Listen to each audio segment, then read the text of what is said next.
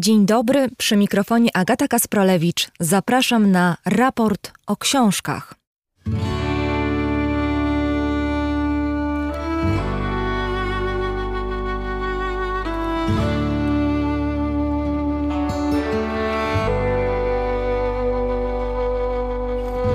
Maj, jeden z najpiękniejszych miesięcy w roku.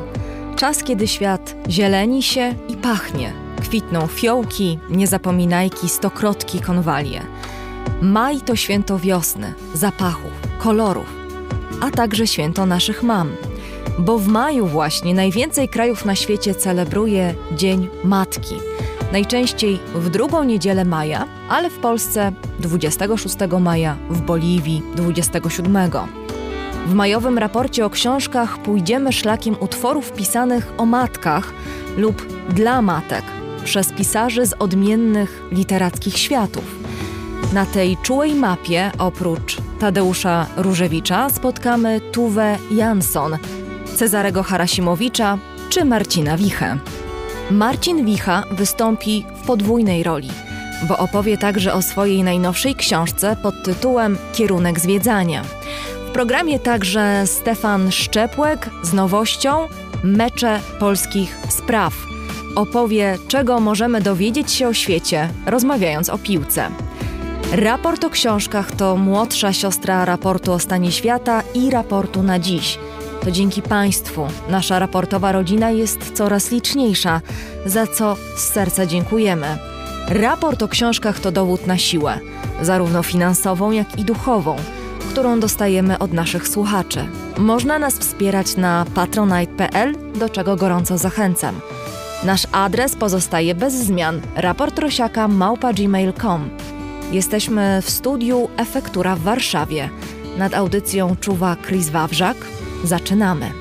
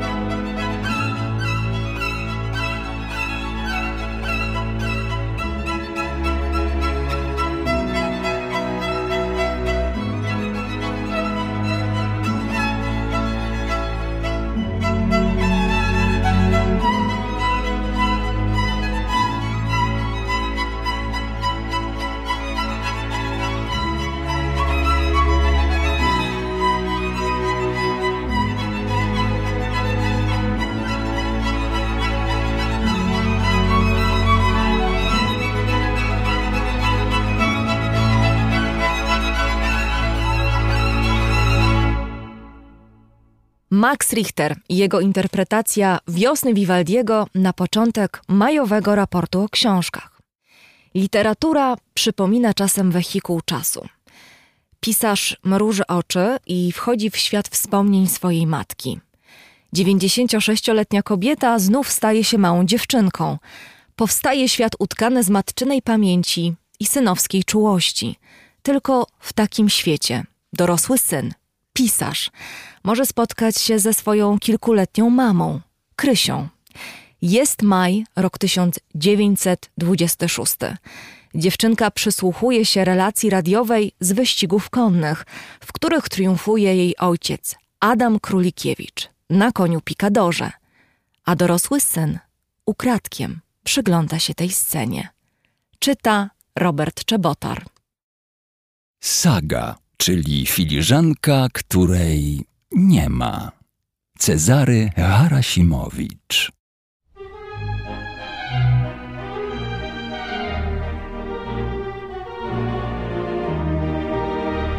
Jesteśmy w Glinojecku. Znów jest maj, ale w tym roku słodko-gorzki z powodu przewrotu majowego.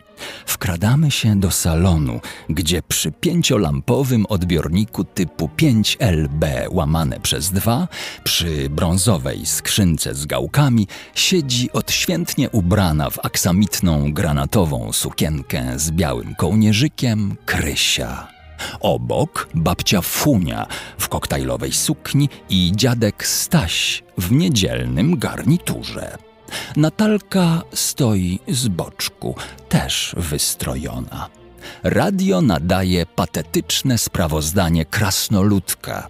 Głos spikera to dźwięczny tenor i eł przedniojęzykowo-zębowe. Halo, halo, na falach Polskiego Radia łączymy się z Państwem z nowego rzymskiego hipodromu Villa Glorii. Na tle zielonych wzgórz jaśnieją białe, cienkie sztachety. Słońce świeci dziś jasno, choć nie grzeje. Dziwaczna, rozkapryszona wiosna. Tłum na trybunach, tłum przed trybunami. Skład naszej wyprawy jest świetny. Jedzie Szosland na Morinusie, Toczek na Hamlecie, Królikiewicz na Pikadorze. Ci ostatni, jeździec i koń, popularni już tutaj niezmiernie, podziwiani i uznani. Jazdy Królikiewicza zachwalać nie trzeba. Chluba nasza, którą przed laty widzieliśmy jako jeźdźca doskonałego, pełnego młodzieńczej fantazji i natchnienia, dziś przedstawia się jako mistrz skończony, świadomy swych środków, panujący nad koniem znakomicie, zrośnięty z nim niemal duszą i ciałem. O, już się szmer na trybunach rozległ. Wchodzi na tor pikador pod Królikiewiczem. Jeździec tu z koniem nie walczy, zwierzęcia nie poskramia, jakby stanowili jedną myśl, wspólny, harmonijny wysiłek. Ten koń to przecież nie jest zwykłe zwierzę, które sobie oto harcuje po łące. On wie, że patrzą na niego tysiące oczu krytycznych. On wie, że musi przejść bez błędu. On wie, że walczy o honor i imię polskiego jeździectwa. Przepraszam Państwa za wzruszenie w głosie, ale ten koń to przecież znajda bez rodowodu, wzięta z taboru pułkowego, w którym, jak z lubością powtarza jeździec, wojnę przesłużył. A jednak skacze lepiej i pewniej od setek rasowych rumaków. Nasz pikador nie jest ładny. Nie obrazi się, gdy mu to powiem. Urocza młoda Rzymianka, siedząca obok mojego radionadawczego stanowiska, mówi z pewnym zawodem w głosie: Ma come è brutto questo cavallo, pare un sigaro toscano. Że nasz narodowy koń brzydki jak toskańskie cygaro? Szanowna pani, proszę posłuchać odpowiedzi pani towarzysza. Quello non cammina come un cavallo, cammina come un orologio. On nie chodzi jak koń, chodzi jak zegarek. Viva Pikador! Viva Królikiewicz! Viva Polonia!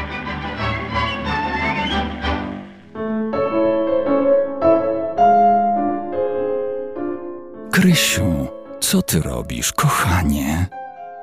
Pyta babcia Funia, ocierając łzy batystową chusteczką. Nie zaglądaj do środka tej skrzynki, perełko. Babciu, a tatuś tutaj też się skurczył na pikadorze w krasnoludka?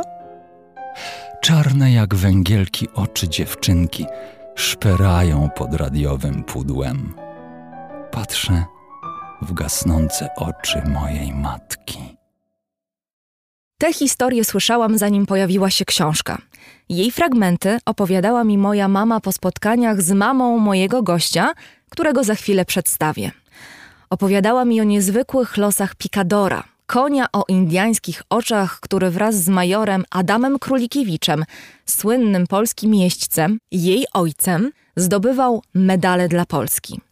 Moja mama przychodziła do domu po spotkaniach z Krystyną Królikiewicz-Harasimowicz z głową pełną historii ze świata, którego już nie ma, który istniał już tylko w pamięci. Krystyna Królikiewicz-Harasimowicz była mamą Cezarego Harasimowicza, który jest ze mną w studiu. Dzień dobry. Dzień dobry. Cezary Harasimowicz, pisarz, scenarzysta, autor takich książek jak Była sobie miłość, Mirabelka, Tajemnica Iny i wiele innych tytułów. Ale książka, o której chciałabym dziś porozmawiać, to Saga, czyli Filiżanka, której nie ma. Książka, która w ogromnym stopniu, wydaje mi się, jest zapisem pamięci twojej mamy. I na początek chciałam zapytać, czym było dla ciebie pisanie tej książki? Taki proces, który polegał na bardzo intymnym wchodzeniu w pamięć, we wspomnienia twojej mamy. No to jest kilka płaszczyzn tej kwestii. Jedna płaszczyzna to jest, tak jak już powiedziałaś, pamięć odchodzącej mamy, bo ja wiedziałem, że to są ostatnie właściwie dni, miesiące, bo już lata to wiedziałem, że chyba nie mamy. Książka została ukończona chyba jakieś 2 miesiące przed śmiercią mamy. No to jest jeden aspekt, takie wygrzebywanie czułym palcem z fragmentów pamięci mojej mamy. Niektóre rzeczy były mi znane już wcześniej oczywiście, bo mama nie tak jak inni.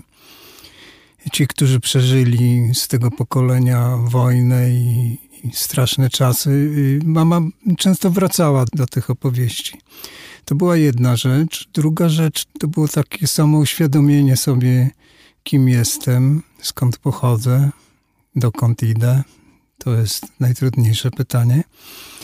A trzecia rzecz to jest odkrywanie tajemnic rodziny, które nie były mi znane wcześniej. No i to była wielka przygoda. Czasami dramatyczna, czasami bardzo wzruszająca, czasami zaskakująca. Te odkrycia są umieszczone w tej książce. Więc taki warkocz 3 wątków. Mówisz warkocz, bo rzeczywiście te wątki, czy też te płaszczyzny, na których doświadczałeś tego procesu pisania książki, gdzieś tam myślę, że się bardzo uzupełniają, bo mówisz, że z jednej strony to było takie czułe podążanie za pamięcią mamy, z drugiej strony uświadamianie sobie, kim jesteś, bo saga, jak sam tytuł wskazuje, jest sagą rodzinną. I myślę sobie, że możemy od naszych mam dostać różne rzeczy. Dostajemy miłość, dostajemy czułość, ale możemy też dostać od nich no właśnie tę pamięć, szukanie i znalezienie tożsamości, czyli zrozumienie tego, kim jesteśmy. To wydaje mi się, że ta pamięć mamy była też pewnym darem dla ciebie, który ta książka ukoronowała. Tak, zdecydowanie tak. No tutaj trzeba wspomnieć, że mama obchodziłaby dokładnie za miesiąc skończyłaby 100 lat, bo mama była rocznik 21, czyli pokolenie Kolumbów, czyli właściwie wszystko to, co było do przeżycia. Życie, które było epoką. Tak. I różnoraką epoką, bo te czasy przedwojenne akurat tak się złożyło w mojej rodzinie, że one były dosyć szczęśliwe, bo czasy przedwojenne nie dla wszystkich były szczęśliwe, ale dla mojej rodziny były szczęśliwe ze względu na pozycję dziadka, który był wybitnym sportowcem, olimpijczykiem, pierwszym medalistą olimpijskim. szefem ekwitacji w Centrum Wyszkolenia Kawalerii. No i to były piękne, kolorowe, można powiedzieć pastelowe czasy. Pełne szczęścia, nasycone młodością, pierwszymi miłościami, tęsknotą za wspaniałym, cudownym życiem dorosłym, które to życie dorosłe zostało gwałtownie przerwane w 1939 roku. No i potem jak wszystko, co przynależy temu pokoleniu, no to mama dokładnie to wszystko przeżyła. Do tego trzeba jeszcze dodać pewien wątek, który był dla mnie pewnym odkryciem, to znaczy nie do końca, bo ja wiedziałem, że moja rodzina ma korzenie żydowskie po części. Zresztą tam jest przemieszane wszystko, bo tak jak nasza genetyka wskazuje, że nie jesteśmy czystymi Polakami w ogóle. Nie ma czegoś takiego. No więc ten kontekst pochodzenia nagle oświetlił mi życie mamy podczas okupacji, podczas wojny, w zupełnie innym snopie światła. Że po prostu nad naszą rodziną, głównie nad moją babcią, która była półżydówką, wisiał miecz Damoklesa, można powiedzieć. Więc to wszystko, to co mama jeszcze przeżyła, to jeszcze w innym kontekście mi się ujawniło. I te rzeczy dotyczące pochodzenia szczegółowo odkryłem, pisząc tę książkę. I to była niezwykła przygoda, taka tożsamościowa. Życie twojej mamy, tak jak piszesz i tak jak mówisz, było epoką i ty po tej epoce nas prowadzisz razem ze swoją mamą, bo to przecież ta jej pamięć jest drogowskazem. Jesteś w tej książce takim bardzo obecnym narratorem i przemykasz, a wraz z tobą czytelnik przemyka ze świata teraźniejszości w świat wspomnień, w świat, którego już nie ma, ale on ożywa przed tobą. I to jest takie trochę magiczne zaklęcie. Tym twoim magicznym zaklęciem jest przymykanie oczu. I kiedy tak przymykasz te oczy, to czekasz, aż ze ścian mieszkania twojej mamy wyjdą bohaterowie jej historii i poprowadzą cię do swojego świata. To jest bardzo plastyczne, bardzo urokliwe, takie filmowe nawet bym powiedziała. I zastanawiam się, czy pisząc tę książkę rzeczywiście poddawałeś się takim stanom emocjonalnym. Czy to przymykanie oczu działo się naprawdę? Tak, zdecydowanie tak. O duchach wychodzących i postaciach wychodzących ze ściany to nie jest wymysł literacki. Te duchy nie są wymysłem literackim. Tak się wydarzyło naprawdę, ponieważ już w tej ostatniej części życia, krótkiej, ale dramatycznie intensywnej, mama odpływała trochę na tamten świat i rzeczywiście wychodziły duchy przeszłości ze ściany. Tutaj trzeba powiedzieć, że ściana jest zbudowana z cegieł getta, więc to też jest jakimś dziwnym rysem w całej tej opowieści, ale wychodzili rodzice, wychodzili dziadkowie, kochana babcia Funia, i czasami wychodził marszałek Piłsudski, którego mama miała okazję jako dziecko poznać. Żeby już tak nie było do końca sentymentalnie i łzawo, to spytałem kiedyś mamy, czy pojawił się na kasztance na 7. piętrze, ale okazało się, że winda za ciasna i nie udało się.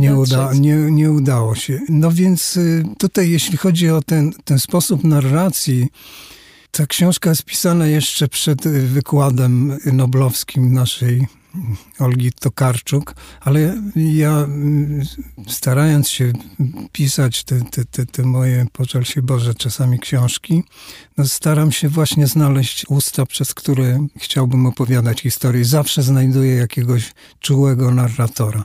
W tym wypadku tym czułym narratorem byłem ja, bo tak mi bardzo zależało, żeby czytelnik razem ze mną, przymknąwszy powieki, przeniósł się w tamten świat i uczestniczył w nim. I ja czasami pojawiam się w tamtym świecie, gdzie proponuję ingerować w losy mojego dziadka, który na przykład dosyć nieopatrznie zakochał się w pewnej pięknej Angielce.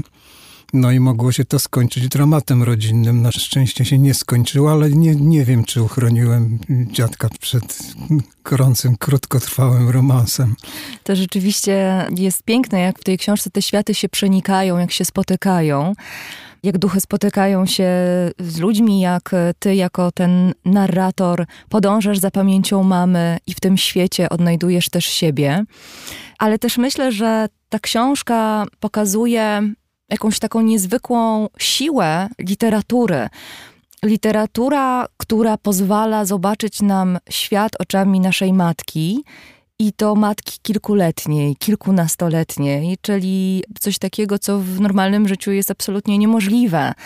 Jak czytałam tę książkę, to miałam takie wrażenie, że ona w pewnym sensie jest jakimś takim zapisem synowskiej czułości, że właśnie w normalnym życiu na co dzień taka bliskość między synem a matką jest niemożliwa, bo my mamy mamę tylko taką, którą widzimy tu i teraz. Tak, to jest bardzo trafne. Przepraszam, że ci przerwałem, ale to jest bardzo trafne. To jest innego rodzaju bliskość, innego rodzaju czułość. Ta czułość pisana czy wystukiwana na klawiszach komputera.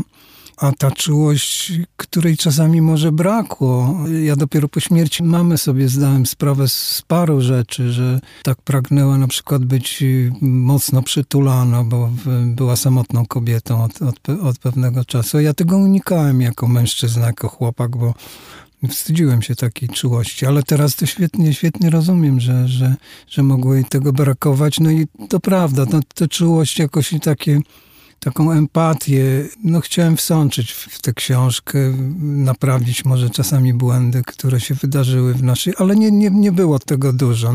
Tu trzeba powiedzieć jeszcze jedną rzecz, bardzo istotną, to znaczy między moimi rodzicami był konflikt serologiczny i kolejne ciąże się nie udawały. Jestem dopiero 6. udanym dzieckiem mojej mamy, więc takim wyczekanym jedynakiem, ale nie rozpieszczonym bachorem byłem. Nie, nic z tych rzeczy. Raczej był zimny wychów, związany z wieloma rzeczami, między innymi takimi, że mama musiała ciężko pracować, wychowując mnie samotnie. Na to nałożyły się kolejne etapy życia w PRL-u.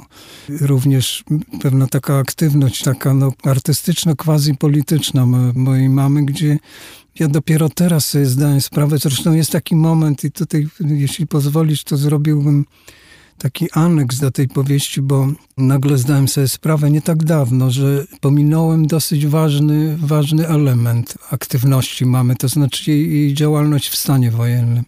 Ja tam nadmieniam tak, ale to właściwie jednym zdaniem, ale to był bardzo ważny moment, kiedy mama się bardzo udzielała w takich podziemnych teatrach, gdzie występowali aktorzy i muzycy w kościołach. Wtedy ten kościół był zupełnie inny niż teraz, był bardzo blisko ludzi ze względów różnych, solidarnościowych i politycznych. I mama była bardzo odważna.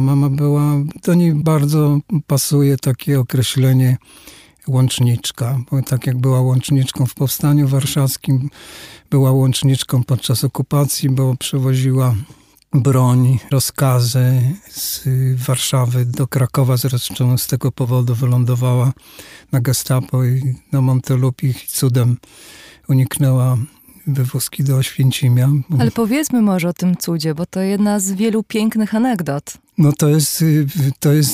Tam jest parę rzeczy, które mieszczą się w głowie scenarzysty jako początek jakiegoś filmu albo fragment jakiegoś filmu. Mama była tak, jak już powiedziałem wcześniej, łączniczką.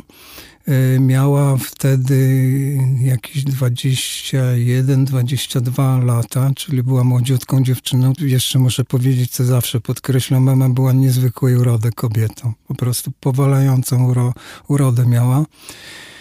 O takich mocno semickich rysach, czarna, pięknooka. Czarnooka. Często to się pojawia w twoim opisie mamy. No i proszę sobie wyobrazić, że w którymś momencie sąsiedzi krakowscy, dziadkowie mieszkali i mama tam się zatrzymywała na ulicy Praskiej 6, to jest na Dębnikach. Donieśli na mamę i Gestapo zrobiło kocioł. W wyniku tego mama wylądowała na Gestapo. Skracam tę opowieść, ona jest szczegółowo w książce opisana. Po drodze udało jej się zjeść kartonik z rozkazami, z adresami.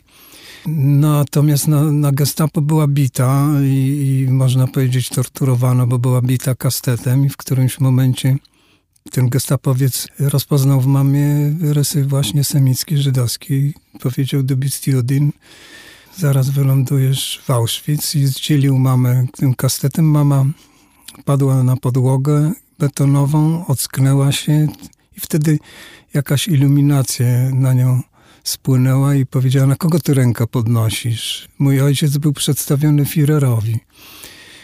I to była prawda, bo w 1936 roku, kiedy Polacy startowali na Olimpiadzie w Berlinie, zdobyli drugie miejsce po ciężkich przewałkach, że tak powiem, sportowo-politycznych, bo oczywiście Deutschland über alles, Niemcy musieli zwyciężyć. No ale Polacy zajęli drugie miejsce, srebrny medal, no i Hitler składał gratulacje polskiej ekipie. Mój dziadek był trenerem polskiej ekipy. No i ten moment kilkosekundowy zaważył na tym, że prawdopodobnie nie byłoby mnie, gdyby było inaczej, to nie byłoby mnie tutaj naprzeciwko ciebie, bo bym się chyba nie urodził, bo mama by pojechała do tego Oświęcimia. Mama nie pojechała do Oświęcimia, ale tu następuje cięcie filmowe, jest Czarna Noc Okupacji. Mój dziadek, który pełni funkcję w podziemiu w Armii Krajowej, takiego łącznika pomiędzy gniazdami partyzanckimi w Małopolsce i na Podkarpaciu. Polegało to na tym, że miał taką przykrywkę, że był agentem ubezpieczeniowym od zwierząt. W ten sposób mógł objeżdżać te gniazda partyzanckie. No ale od czasu do czasu musiał coś w urzędzie niemieckim okupacyjnym załatwiać i żeby uwiarygadniać tę swoją funkcję. No i proszę sobie wyobrazić, że jest właśnie Kraków, ciemna noc okupacji, idzie korytarzem Arbeitsamtu albo jakiegoś innego, już dokładnie nie pamiętam, urzędu niemieckiego i nagle jest oczywiście, wszystko ma fałszywe, ukrywa swoje pochodzenie oficerskie przedwojenne, broń Boże, żeby go ktoś nie rozpoznał i nagle niestety słychać za plecami Herr Major. Został rozpoznany, odwraca się i stoi SS-man, Obersturmbannführer, który się uśmiecha do mojego dziadka i mówi, panie majorze, to jest jeden z najszczęśliwszych dni w moim życiu. Jestem pana wielkim, wielkim fanem. Co u pana słychać? No i od słowa do słowa dziadek się przyznał, że mama została zaresztowana. Ten Niemiec powiedział, że postara się ją uwolnić, ale pod jednym warunkiem, że dziadek będzie trenował jeźdźców niemieckich. Na co dziadek powiedział, niech pan sobie wyobrazi taką sytuację, że to polska armia okupuje Niemcy i ja jako oficer, panu jako oficerowi składam taką propozycję, jakby się pan zachował. I on zachował się honorowo, doprowadził do uwolnienia mojej mamy. Mama nie chciała mu podziękować. Została zmuszona przez dziadków, żeby złożyć to podziękowanie. Ledwo jej to przez gardło. Nie podziękowała, przeszło. Tylko powiedziała, że jestem szczęśliwa. Jestem szczęśliwa, tak. Lepiej pamiętasz ode mnie. Ale to rzeczywiście tak było. No i nie przerwała tej działalności konspiracyjnej, bo dalej już było powstanie warszawskie. I kolejny rozdział w historii życia twojej mamy, w historii Polski także. Niezwykłe są te dwie anegdoty, które przytoczyłeś. Jedne z wielu niezwykłych takich zupełnie momentów w życiu, które o wszystkim decydują. I to ciekawe i bardzo charakterystyczne dla tej opowieści, no, że to właśnie ten bliski związek ludzi z końmi uratował życie i twojej mamie, i też pomógł twojemu dziadkowi niejednokrotnie, bo to jest w dużej mierze historia także o koniach. Jako że twój dziadek Adam Królikiewicz był znakomitym, no, wybitnym, pewnie jednym z najwybitniejszych w historii Polski jeźdźców, złotym medalistą i... Brązowym medalistą, ale pierwszym. Ale pierwszym w historii Polski olimpijskim. I rzeczywiście historia tych koni jest niezwykła. Ja przywołałam na początku naszej historii Pikadora, bo pamiętam, jak moja mama, która znała się z twoją mamą po spotkaniach z nią, przychodziła i opowiadała mi te barwne historie i też ta historia życia tego konia jest zdumiewająca, tak, piękna i smutna. Nawet muszę ci powiedzieć, że był taki kiedyś, dawno temu był plan Filipa Bajona, bo Filip Bajon chciał o Pikadorze zrobić film fabularny.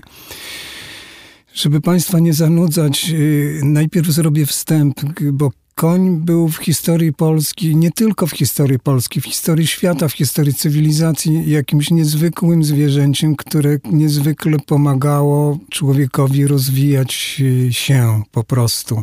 Towarzyszył koń człowiekowi od narodzin aż do śmierci, spełniał funkcje transportowe, militarne, również przyjacielskie.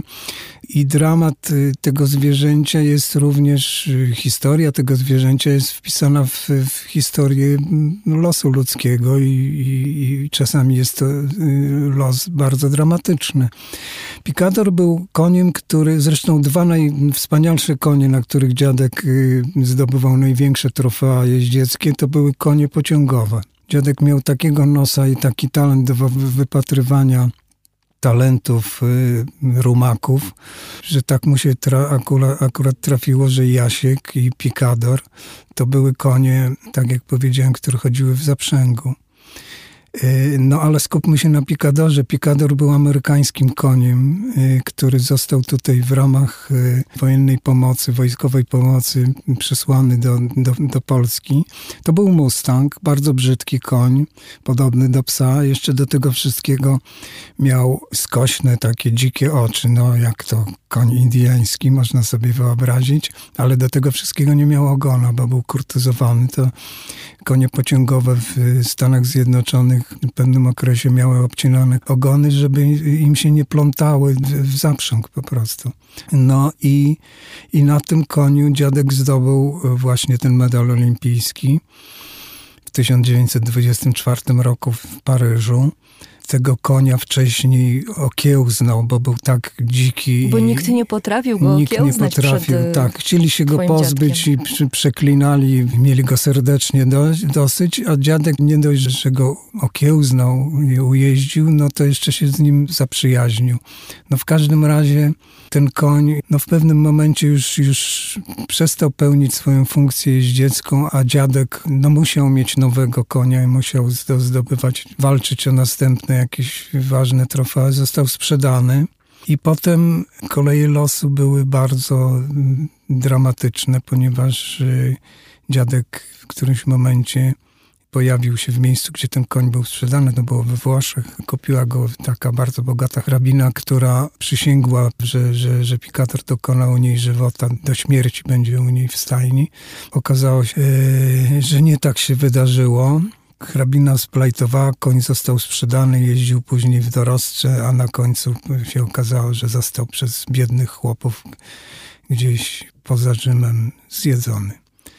Ja do dzisiaj w kręgach jeździeckich, kiedy się wymienia jego imię, tego konia, Pikador, to zdarzyło mi się coś takiego, że jeden z młodych jeźdźców ukląkł przede mną, bo to był koń, który potrafił, poślizgnąwszy się przed przeszkodą, jeszcze wziąć tę przeszkodę i nie strącić przeszkody. Koń, który miał niebywałą tak zwaną potęgę skoków. Przez kilkadziesiąt lat ten rekord nie był pobity. No niezwykły koń, ale drugi koń, Jasiek, no również to był przyjaciel dziadka. I to są opowieści, które ja z kolei, dane mi było słyszeć historie te końskie, tak jak ty miałaś z trzecich ust, bo od swojej mamy, no to ja miałem z pierwszych ust, bo pamiętam te chwile, kiedy kładliśmy się przed snem i dziadek mi ze łzami w oczach opowiadał o swoich przyjaciołach czterokopytnych. Piękne historie, zdumiewające.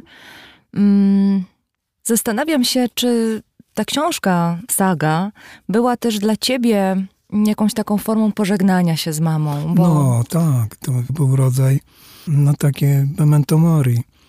Ja już wiedziałem, że dni mamy są raczej policzone i że to było też przeżycie żałoby. No to przejście z życia do śmierci jest czymś bardzo dramatycznym. Wszyscy wiemy. To było przeżycie żałoby, tak bym powiedział. Bardzo dziękuję. Cezary Harasimowicz, scenarzysta, pisarz, autor wielu książek, w tym tej, o której dziś rozmawialiśmy, Saga, czyli filiżanka, której nie ma. Bardzo dziękuję. Dziękuję bardzo.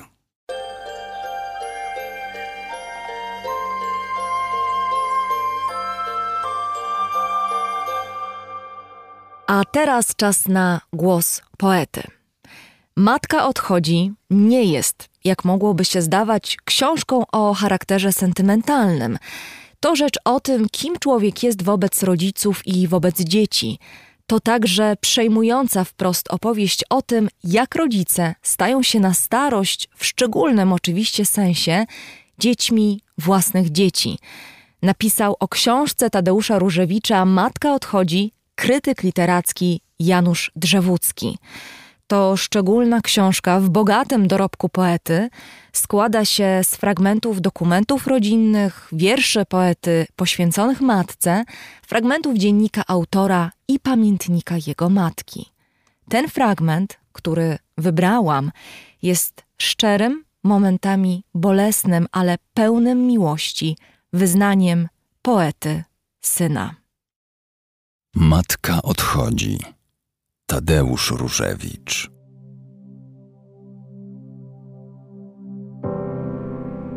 Teraz, kiedy piszę te słowa, oczy matki spoczywają na mnie. Te oczy, uważne i czułe, pytają milcząc: co cię martwi, synku? Odpowiadam z uśmiechem: nic, wszystko w porządku, naprawdę, mamo. No powiedz, mówi matka, co cię trapi? Odwracam głowę, patrzę przez okno. Oczy matki, wszystko widzące, patrzą na urodziny, patrzą przez całe życie i patrzą po śmierci z tamtego świata. Nawet jeśli syn zamieniony został w maszynę do zabijania albo zwierzę mordercę, oczy matki patrzą na niego z miłością. Patrzą. Kiedy matka odwróci oczy od swojego dziecka, dziecko zaczyna błądzić i ginie w świecie pozbawionym miłości i ciepła.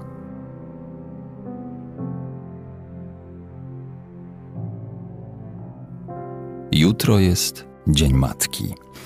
Nie pamiętam, czy w moim dzieciństwie był taki oficjalny, urzędowy dzień. W moim dzieciństwie każdy dzień roku był Dniem Matki. Każdy poranek był Dniem Matki. I południe, i wieczór, i noc.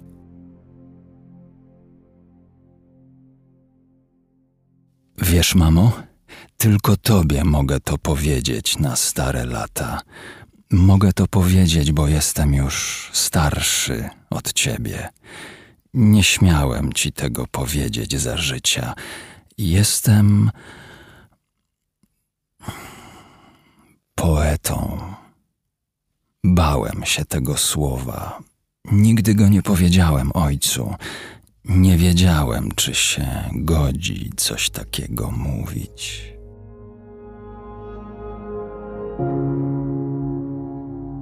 Przez wiele lat obiecywałem mamie 3 rzeczy, że zaproszę ją do Krakowa, że pokażę Zakopane i góry, że pojadę z mamą nad morze.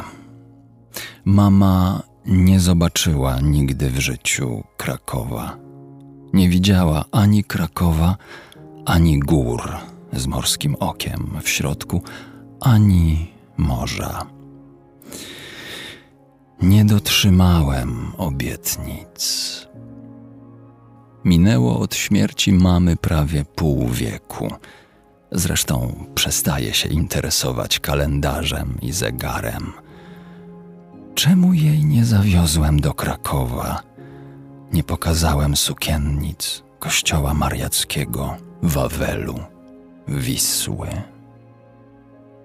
No tak, syn mieszkał w Krakowie, młody, obiecujący poeta.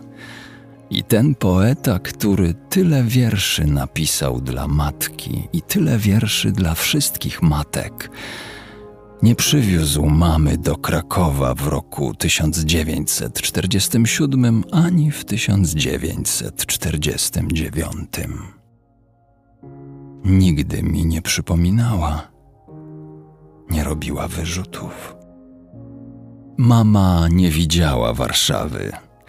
Mama nigdy nie leciała samolotem, nie płynęła statkiem. Nigdy nie byłem z mamą w cukierni, w restauracji, w kawiarni, w teatrze, w operze, ani na koncercie. Byłem poetą. Napisałem poemat Opowiadania o starych kobietach.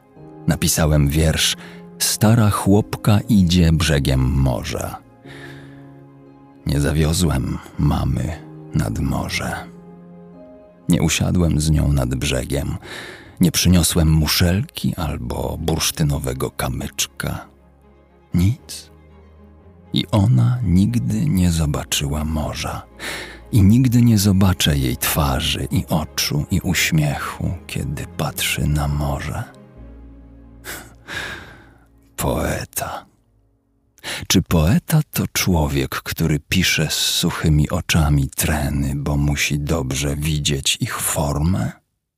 Musi całe serce włożyć w to, aby forma była doskonała? Poeta? Człowiek bez serca? A teraz ten lament przed publicznością na jarmarku książki, na odpuście poezji, na giełdzie literatury.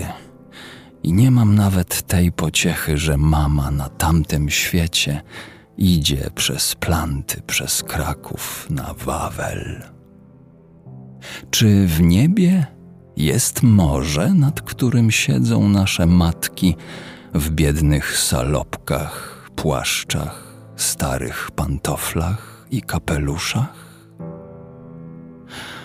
Ale i teraz piszę z suchymi oczami i poprawiam te moje żebracze treny.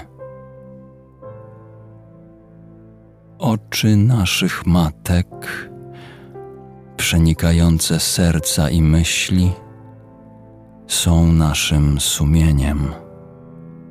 Sądzą nas i kochają, pełne miłości i strachu. Oczy matki. Matka patrzy na syna, kiedy on stawia pierwsze kroki i potem, kiedy szuka drogi. Patrzą, kiedy syn odchodzi, ogarniają spojrzeniem całe życie i śmierć syna.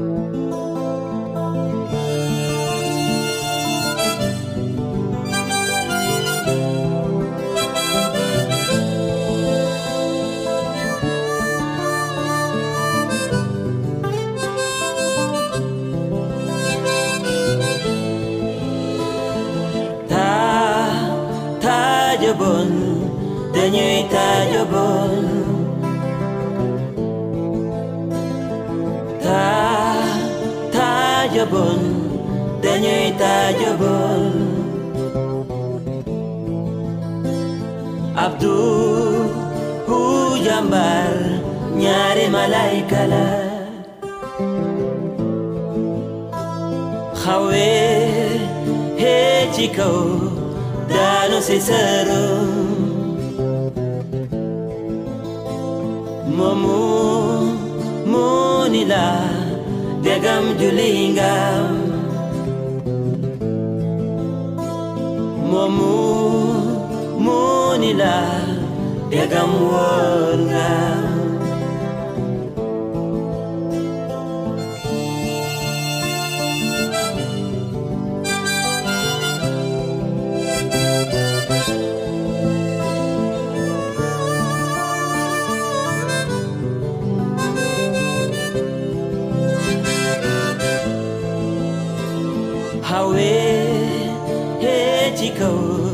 Dano Cesaro,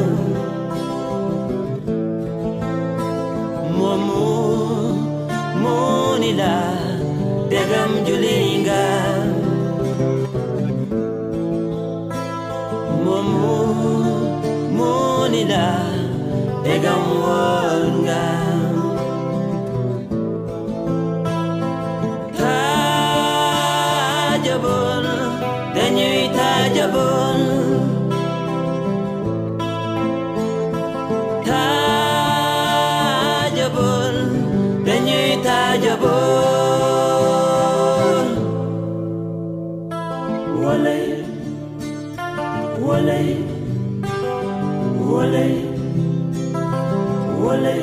Abdou Jambar ñaari balay kala ci kaw lay joge daanu ci sero Monila degam julinga Monila degam worga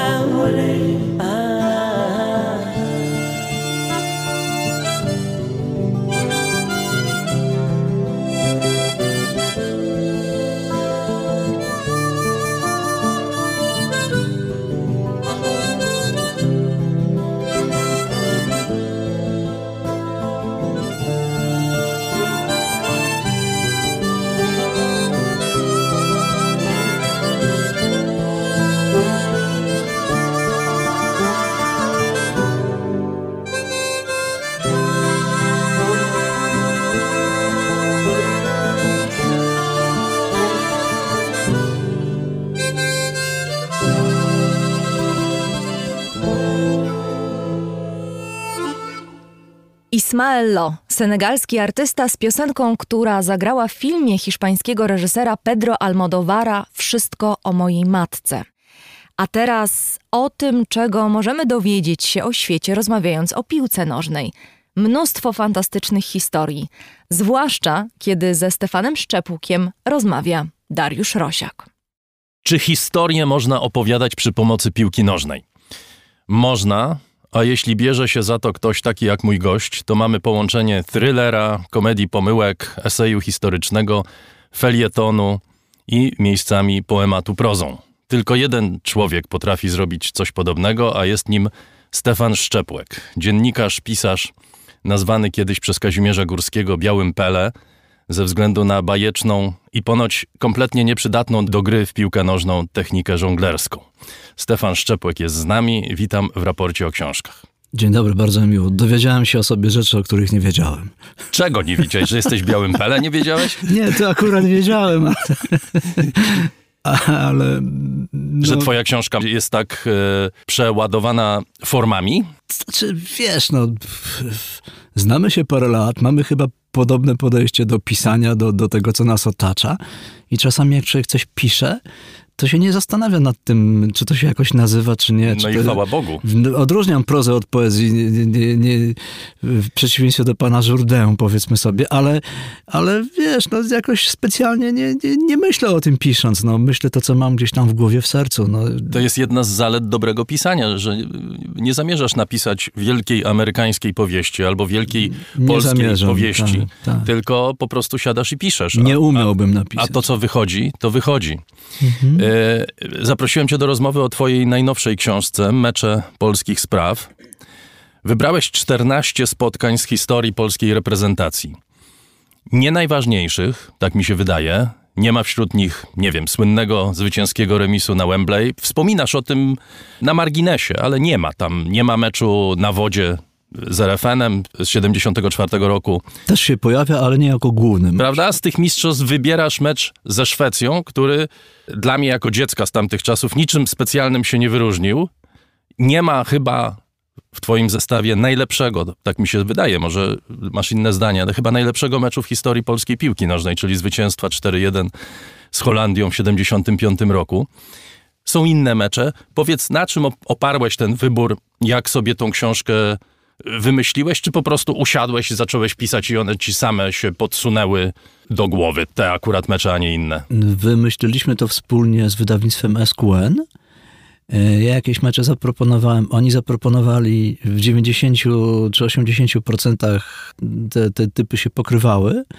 Głównie, no jednak no, ja proponowałem, wybór polegał głównie na tym, żeby przy okazji meczu pokazać coś, co się działo wokół tego meczu. I takie jest założenie tej książki, czyli krótko mówiąc, to co tam jest we wstępie napisane, że dobrze wiemy, że mecz nie zaczyna się wtedy, kiedy sędzia zagwiżdże po raz pierwszy.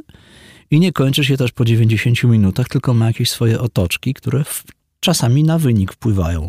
Na wynik, na atmosferę, na wszystko. I to o tym jest ta książka. Czyli krótko mówiąc, wybierałem takie mecze, które były osadzone gdzieś tam w historii, albo w szczególnym okresie dla Polski, albo w szczególnym okresie dla świata, dla naszych przeciwników na przykład też, lub mające związek z jakimiś zjawiskami charakterystycznymi dla kultury, dla obyczajów i tak dalej.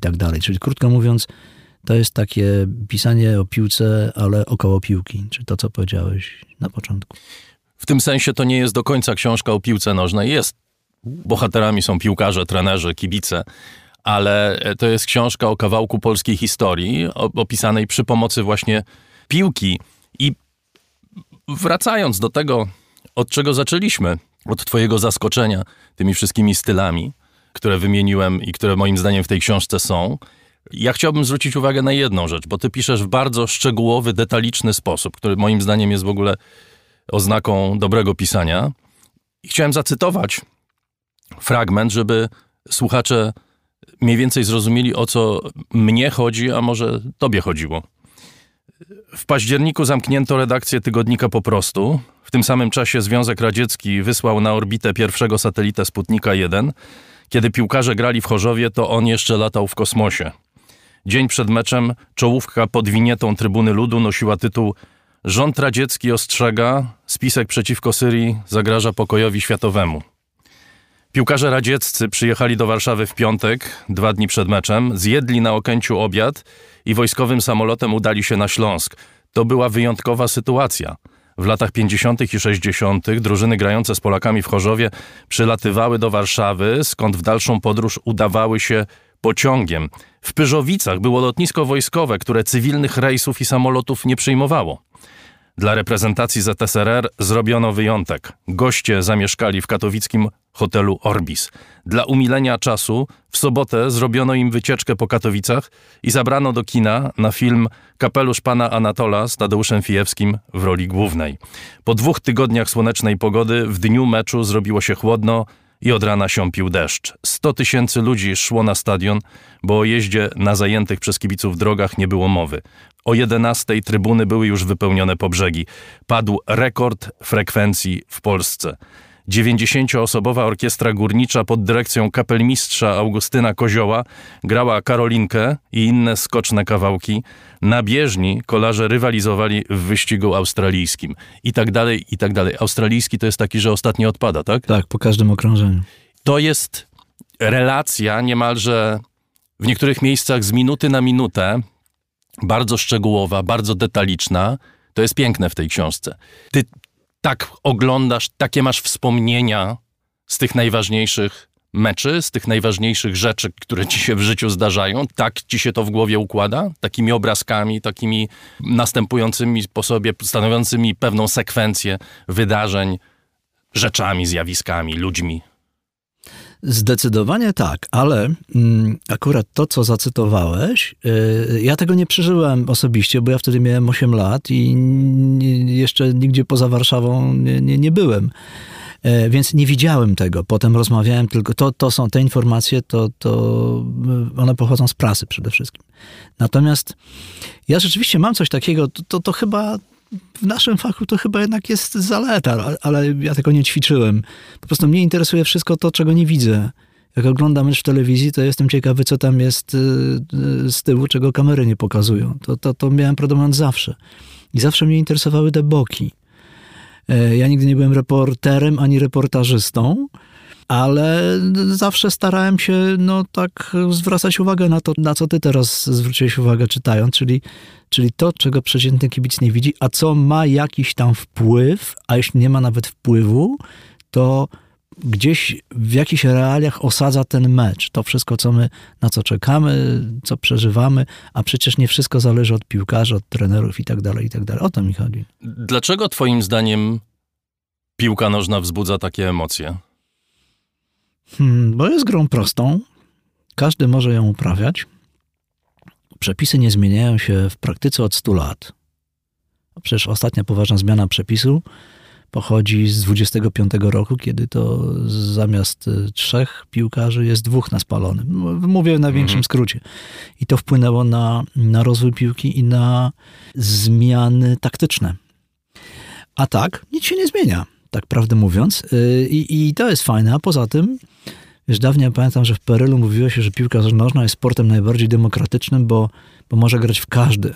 Do koszykówki czy siatkówki potrzebni są zawodnicy wysocy, prawda? A tutaj, proszę bardzo, Maradona czy Leo Messi mają po 1,68 m, 1,69 m, a są najlepsi, czy byli najlepsi na świecie. To może to, więc krótko mówiąc, że tak się dzieje, dzięki temu być może wielu ludzi się identyfikuje, facetów zwłaszcza, prawda? Bo 98% mężczyzn to są niespełnieni piłkarze. Więc oni potem przeżywają... Wśród dziennikarzy sportowych to jest 100%. Chyba tak, rzeczywiście. Ja zresztą też się do nich zaliczam. Zdecydowanie. Ale wiesz, dobrze, że o tym mówisz, dlatego że ja nigdy nie grałem w piłkę na wysokim poziomie, najwyżej to w A-klasie, ale ja wiem, na czym polega ta szatnia, ja wiem, na czym polega to boisko i rzeczywiście dużo łatwiej mi po pierwsze pisać, rozumieć, a po trzecie, ja wiem, jak to wygląda z tyłu. Bo jednak pewne zachowania się nie zmieniają od lat, a emocje to się już nie zmieniają w ogóle. I to jest też chyba tak, że ponieważ to jest gra prosta, przynajmniej taką się wydaje, każdy się na tym zna, prawda? To jest tak jak polityka. Każdy się zna na polityce, każdy się zna na piłce nożnej. I na medycynie. Tak. I w związku z tym, zwłaszcza teraz, kiedy żyjemy w czasach bardzo ostrego podziału wśród ludzi, każdy ma zdanie, najczęściej to jest zdanie bardzo ostro formułowane. Ty zupełnie inaczej piszesz. Ty masz ogromną wyrozumiałość dla sportowców, zwłaszcza dla piłkarzy. Starasz się ich rozumieć i to pod każdym względem. To wynika z tego, że ty wiesz, że ty pamiętasz, jak śmierdzi albo pachnie szatnia, co to znaczy... mieć błoto w korkach. Szatnia nie śmierdzi. Ten smród jest zapachem. Tak dokładnie, oczywiście. Tak, wiesz o tym sam. Tak, oczywiście. Wiesz, co to znaczy dostać, nie wiem, jeszcze w dawnych czasach bardzo ciężką piłką w głowę na przykład, prawda? Albo namoczoną zrobić ślizg na żwirowatym boisku. Oczywiście. Ale stąd ty starasz się ich rozumieć, bo jest bardzo niewielu ludzi, czasem złych ludzi, powiedzmy sobie szczerze, zaplątanych w piłkę nożną, których ty jednoznacznie potępiasz czy krytykujesz. Myślę, że jest tak naprawdę jedna osoba, wobec której twój dystans jest bardzo mocno widoczny. To jest były trener reprezentacji Polski Janusz Wójcik.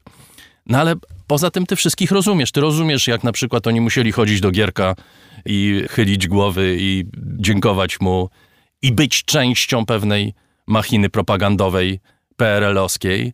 Nie potępiasz ich za to. Nie potępiasz ich za wybory również osobiste? Po pierwsze, nie potępiam, tak jak nie potępiam innych ludzi uprawiających rozmaite zawody, którzy żyli przed nami, czy w czasach naszej młodości, czy dzieciństwa i byli poddawani różnego rodzaju presji, nie mieli na to wpływu, musieli żyć. Ja bym chyba nie mógł pracować w IPN-ie, wiesz, tak mówię wprost. To nie jest wszystko... jesteś historykiem. Ale nie, z wykształcenia nie. Nie jesteś historykiem? Nie, ja skończyłem nauki polityczne. Ja jestem, proszę ciebie, magistrem nauk politycznych, to sobie nie myślę.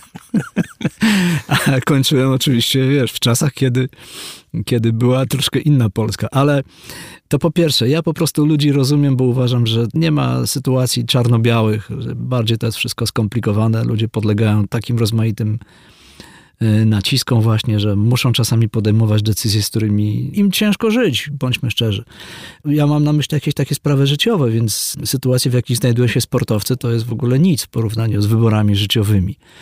Ale znaczy to jest prawda, co ty mówisz. Chociaż bywają sytuacje, ty akurat o tym nie piszesz, ale sytuacja zmasowanej krytyki naszego ulubionego piłkarza, na przykład Kazimierza Deyny, w czasach, kiedy był on nieprawdopodobnie wybitnym piłkarzem, prawda? Jednym z najlepszych na świecie. Tak. I kiedy nie mógł na dobrą sprawę pojechać na Śląsk, jeździł, grał, ale był wygwizdywany i tak dalej, i tak dalej. To są jednak wybory, które wpływają na psychikę tych ludzi. To są wybory związane ze sportem. Wracam do emocji, które sport wywołuje, prawda? Czasem bardzo złych emocji. No tak, ale przecież jak już jesteśmy przy Kazimierzu Deynie, no to on nie mógł powiedzieć, dobra, gram w Legii, ale na Śląsk grać to ja nie jadę, bo tam mnie wygwiżdżą. Nawiasem mówiąc, no wygwizdali go w meczu reprezentacji. To jest haniebne. To, co się stało wtedy, to jest haniebne. Wiesz, jednak sportowcy, myślę, są w troszkę innej sytuacji. A ja rzeczywiście mam dla nich bardzo dużo jakiegoś takiego zrozumienia. To wynika z jednej rzeczy, że ja ich lubię.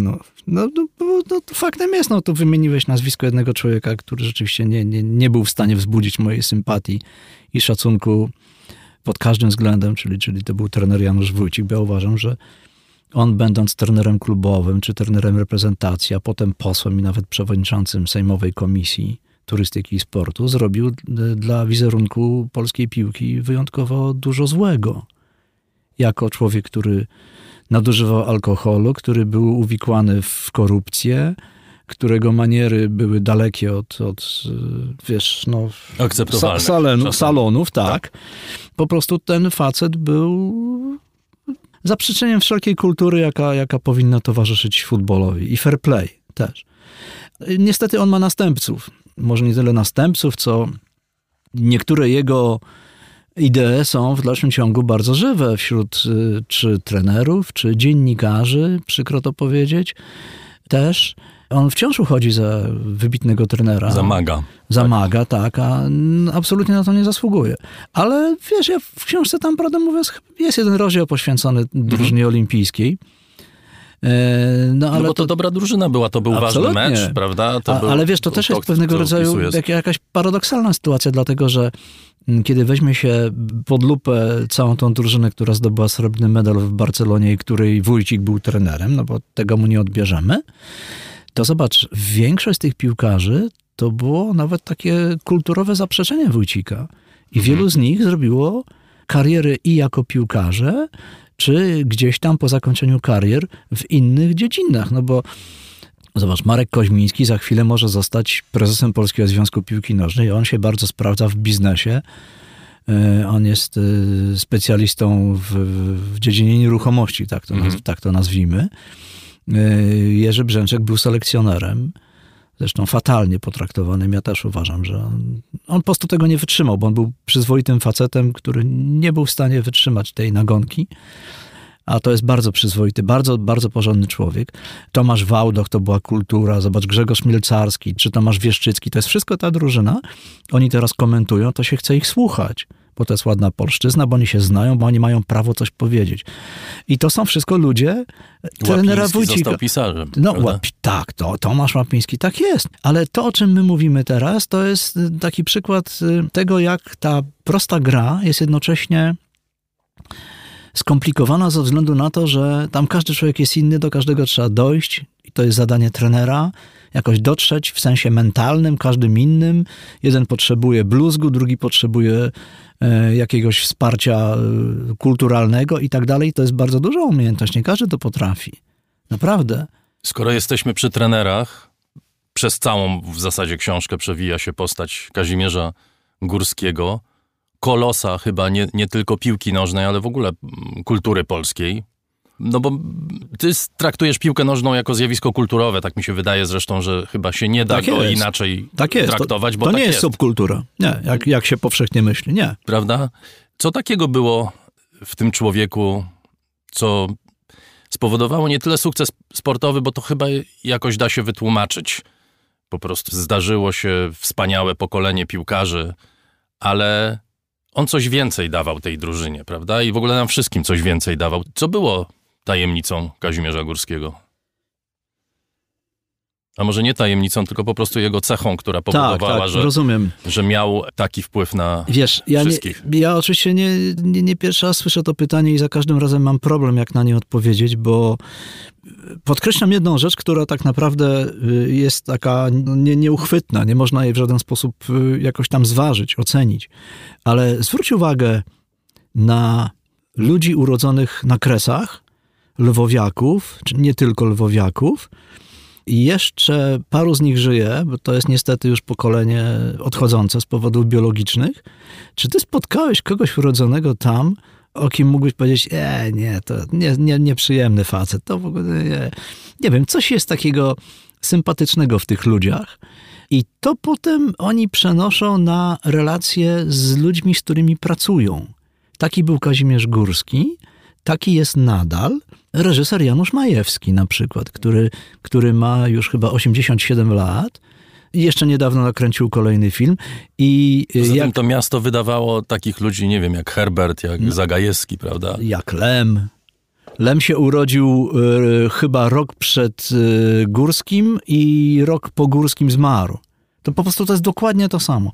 I wiesz, i to jest coś takiego, mówię, u Majewskiego wszyscy chcieli grać, wszyscy aktorzy, bo to był kulturalny facet. Bo on oprócz tego, że był wybitnym fachowcem, to też on miał podejście do każdego człowieka. I on się nie podlizywał, a jednocześnie wiedział, jak do każdego zagadać, podejść, znaleźć coś innego. Taki był Górski. W związku z tym nieprzypadkowo go tam nazywali jednak potocznie ojcem, tak jak Papę Sztama, kiedyś słynnego trenera bokserów, prawda? No bo on miał takie podejście, że on tych piłkarzy szanował, nawet jak, bądźmy szczerzy, w pewnym okresie oni jego nie szanowali. A dlaczego go nie szanowali? Bo był za miękki, bo był za słaby? Nie. Być może w pewnym okresie, już potem tak, ale Górski pracował od 71, znaczy formalnie został trenerem 1 grudnia 70 roku, ale pierwszy mecz miał w 71 do lata 76 roku. Czyli to jest 5 lat i to są najpiękniejsze lata polskiej piłki i mimo, że Antoni Piechniczek powtórzył ten sukces, 3. miejsce na świecie, to jednak takiej generacji i takich złotych lat to myśmy nigdy nie mieli. To była najlepsza drużyna w historii Polski. I wiesz, kiedy oni jechali pierwszy raz na Mistrzostwa Świata w 74 roku, z Górskim jedyny raz, no to pamiętajmy, że wszyscy grali w polskich klubach. Każdy z nich marzył, żeby znaleźć się w klubie zachodnim. Zachodnim, nie zagranicznym, zachodnim. Pamiętajmy, jakie oni mieli możliwości pomnażania swoich pieniędzy. Nieduże, bo jak dobrze wiemy, można było mieć w PRL-u jedno mieszkanie, jeden samochód, broń Boże, konto dewizowe i tak dalej, i tak dalej. I tak jak ten dzisiaj, samochód na talon. A samochód na talon. No akurat oni mieli te talony. Ale wiesz, jak już tam pojechali, zobaczyli z bliska, dotknęli tych, o których wiedzieli, że zarabiają czasami po 100 razy więcej niż oni, a wcale nie są 100 razy lepsi, no to zapragnęli być tacy sami, czyli lepiej opłacani. I to jest całkiem zrozumiałe, ale chyba zaczęli to robić zbyt szybko, chcieli skrócić, oni nie mieli czasu, chcieli skrócić ten czas oczekiwania właśnie na lepsze czasy. Niektórzy się w ogóle nie doczekali, ale jak pierwszy z nich, z tej wielkiej drużyny, czyli Robert Gadocha, wyjechał do FC Nantes, pamiętam, zgodę dostał 8 marca 75 roku, no to teraz już wszyscy byli wpatrzeni w niego, no bo on już zarabiał w innych pieniądzach. I jak pojechała kadra pierwszy raz po tym jego transferze na mecz do Włoch, do Rzymu, na mecz z Włochami właśnie, i ten Robert, który tak chciał, nie wiem, czy zaszpanować, czy jeszcze się nie zorientował, czy chciał zdenerwować kolegów, sam już nie wiem co, w każdym razie przyzwyczajony do nowych obyczajów we Francji, poprosił do obiadu wino. No to konsternacja. Jak to? Piłkarz? Wino? No i tak oni popatrzyli wszyscy. Już nie wiem, co tam powiedział pan Kazimierz, ale było to niecodzienne. On mówi, ale przecież ja tak jestem przyzwyczajony we Francji. My pijemy do obiadu wino. mimo że czeka nas mecz, prawda? I to były takie, wiesz, takie drobne sygnały, że no, może być inaczej. Jak kupili sobie te słynne BMW, tam kilku piłkarzy, kilku działaczy sobie kupiło BMW, bo na Mistrzostwach Świata, kiedy Polacy już byli rzeczywiście ulubieńcami świata, tak można powiedzieć, a polski styl był kopiowany na całym świecie, no to firma BMW postanowiła dać im w ramach reklamy bardzo poważne upusty, no i tam kilku sobie kupiło. No to przecież, no to jak oni przyjechali tymi BM-kami do Polski, one tu przyjechały do nich później, słuchaj, no to był kolejny taki etap zbliżenia z Zachodem i pokazania wszystkim, że jednak na tej piłce nie zarabia się tylko poprzez granie w piłkę i odbieranie raz w miesiącu z tych lewych etatów pieniędzy w kopalni, w Ministerstwie Obrony Narodowej, czy gdzieś tam, czy w hucie, tylko że można coś więcej zrobić. I oni za szybko chcieli to osiągnąć. I już tak bądźmy szczerzy, tak troszeczkę lekceważyli tę grę, i tego pana Kazimierza. I fakt, że oni zdobyli srebrny medal jeszcze na igrzyskach w Montrealu, no to był sukces niewątpliwie, ale to rzeczywiście zostało potraktowane w całym kraju jako porażka. No były, bo jak takie czasy. Oni zawsze były takie czasy w historii Polski, i że prawdę mówiąc, jechaliśmy na turniej i jak go nie wygrywaliśmy, tak, to była porażka. To była porażka. Tak. Drodzy Państwo, mecze polskich spraw. Przed chwilą słyszeli Państwo tak naprawdę, jak ta książka jest napisana. Bo ona jest napisana tak, jak Ty przed chwilą odpowiadałeś przez te ostatnie 5 minut o historiach związanych z Kazimierzem Górskim, czy Robertem Gadochą, czy innymi piłkarzami. Fascynujące początki piłki nożnej w Polsce opisujesz. Kraju, który miał inne rzeczy na głowie niż futbol, ale również od strony politycznej. W II Rzeczpospolitej piłka nożna ważna była, prawda? To znaczy, to był młody kraj, który potrzebował zdrowych ludzi. No, tak było. Tak było i Polska w okresie międzywojennym była zaliczana do średniaków europejskich. Mimo że my mieliśmy gorszy start od tych, którzy nie byli pod żadnymi zaborami, to jednak, no to w Polsce zawsze się rodzili zdolni piłkarze. Naprawdę, tak było zawsze. Tylko często te talenty były marnowane. Przecież pamiętajmy, że myśmy zagrali już w Mistrzostwach Świata w 1938 roku pierwszy raz. No i nie było żadnych takich kryteriów jak dzisiaj. Nie było Mistrzostw Europy, nie było rozgrywek klubowych, więc trudno tak dokładnie powiedzieć, w jakim miejscu my byliśmy. Ale jak się przeanalizuje wyniki meczów reprezentacji z silnymi krajami, to my nie byliśmy tacy słabi. Tak. Zresztą Ernest Wilimowski, słynny, być może, tego też nie jesteśmy w stanie stwierdzić, ale być może był najlepszym napastnikiem przedwojennego świata. Ernest Wilimowski, który miał bardzo skomplikowaną historię. No właśnie, to też jest. I który wylądował w reprezentacji Niemiec, prawda? Tak jest. Tak. W czasie wojny grał w reprezentacji Niemiec, co chwały mu nie przynosi. No tak, ale to jest, wiesz, ja nawet bym tak nie powiedział, to jest trochę tak, jak ty mówiłeś wcześniej, że ja jestem, mam dużo zrozumienia dla tych piłkarzy, w tym wypadku też. Pamiętajmy, że jak wybuchła wojna, Wilimowski miał 23 lata, był najlepszy w Polsce i on chciał grać. A urodził się w Katowicach. Jednak on był Górnoślązakiem przede wszystkim. Był Polakiem, ale był Górnoślązakiem. I może to jest duże uproszczenie, ale być może on został Reichsdeutschem i być może to mu też uratowało życie. Więc wiesz, tutaj na wagę rzucamy takie argumenty, których chyba jednak, nawet znając dużo faktów, nie jesteśmy w stanie po tylu latach ocenić, bo no, nie żyliśmy wtedy, nie wiemy. No. Nawiasem mówiąc, z pewnością byliśmy pozbawieni tego typu dylematów, prawda? Szczęśliwie. Tak, dzięki historii. Tak, a z drugiej strony no, nigdy nikt nie znalazł żadnych dowodów, a szukano przeciwko Wilimowskiemu, sprowadzających się do tego, że on występował już po włożeniu tej koszulki niemieckiej, że on występował jakoś tam ewidentnie przeciwko Polakom. Nawet jak wkładał kilkakrotnie mundur niemiecki, bo musiał, to nikt go nigdy nie widział z bronią, a już broń Boże, nigdy nikt nie zanotował jakichś słów, które by w złym świetle stawiały jego mówiącego źle o Polakach. Nie. To jest książka przepojona pewnego rodzaju łagodnością i sentymentem. Ty tęsknisz za futbolem sprzed wielkiej zmiany, nie wiem jak go nazwać, sprzed lat 90. na przykład? No jasne. Wtedy by nikomu do głowy nie przyszło, żeby założyć Superligę. czyli krótko mówiąc taka piłka bez wielkich pieniędzy, a z drugiej strony no ja sobie zdaję sprawę, że no, to jest nieuniknione. Tylko no ktoś teraz przedobrzył zdecydowanie. Wiesz, jak są dobrze, pieniądze, ale nie są takiego... reklamy, jest telewizja, to musi tak być. Ale nie masz gdzieś takiego... są granice przyzwoitości. Nie masz takiego poczucia, że no po prostu tak się świat rozwija. To znaczy, ja jestem tak samo wyznawcą Kazimierza Deyny i Roberta Gadochy i Andrzeja Szarmacha, ale Leo Messi, Robert Lewandowski, Cristiano Ronaldo to są piłkarze od strony czysto piłkarskiej, zupełnie z innego świata. Być może, gdyby Deyna, Lubański urodzili się dzisiaj ze swoim talentem, byliby równi im.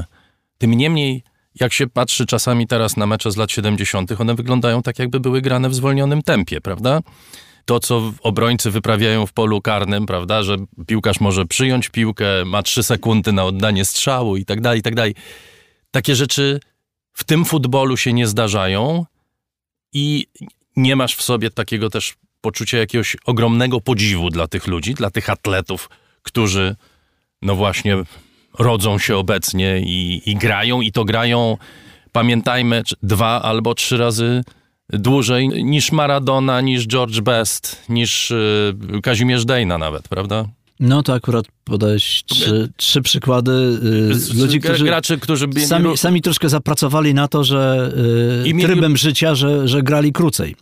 No ale Deyna nie grał tak krótko. Ale byli wybitni. Deyna nie grał tak krótko. Jak mówimy o Maradonie, to jest kilka sezonów. Deyna, jak mówimy o Beście, to jest kilka sezonów. Deyna grał do 40 roku życia, dlatego że prawdę mówiąc, on już mieszkał wtedy w Stanach i on nic innego nie potrafił robić. On musiał zarabiać grając. Więc to nie miał wyboru szczególnego. To też jest jakiś tam problem. Że pieniądze przepadły, prawda? Właśnie tak. I to też jest jakiś problem tamtego pokolenia. To o czym wspomniałem wcześniej, że oni albo nie mieli możliwości zarabiania, albo nie potrafili, ci, którzy wyjechali za granicę, nie potrafili z tych pieniędzy zrobić użytku. Natomiast absolutnie jestem pełen podziwu dla Lewandowskiego, Messiego, Cristiano Ronaldo, ale wiesz, no wszystko się zmieniło. No. Robert Lewandowski wrócił na boisko po jakiejś tam kontuzji, bo szybko go lekarze postawili na nogi, a pamiętamy jak Lubański doznał kontuzji w meczu z Anglią w 1973 roku, to się leczył 1,5 roku i się nie wyleczył tak naprawdę na dobre.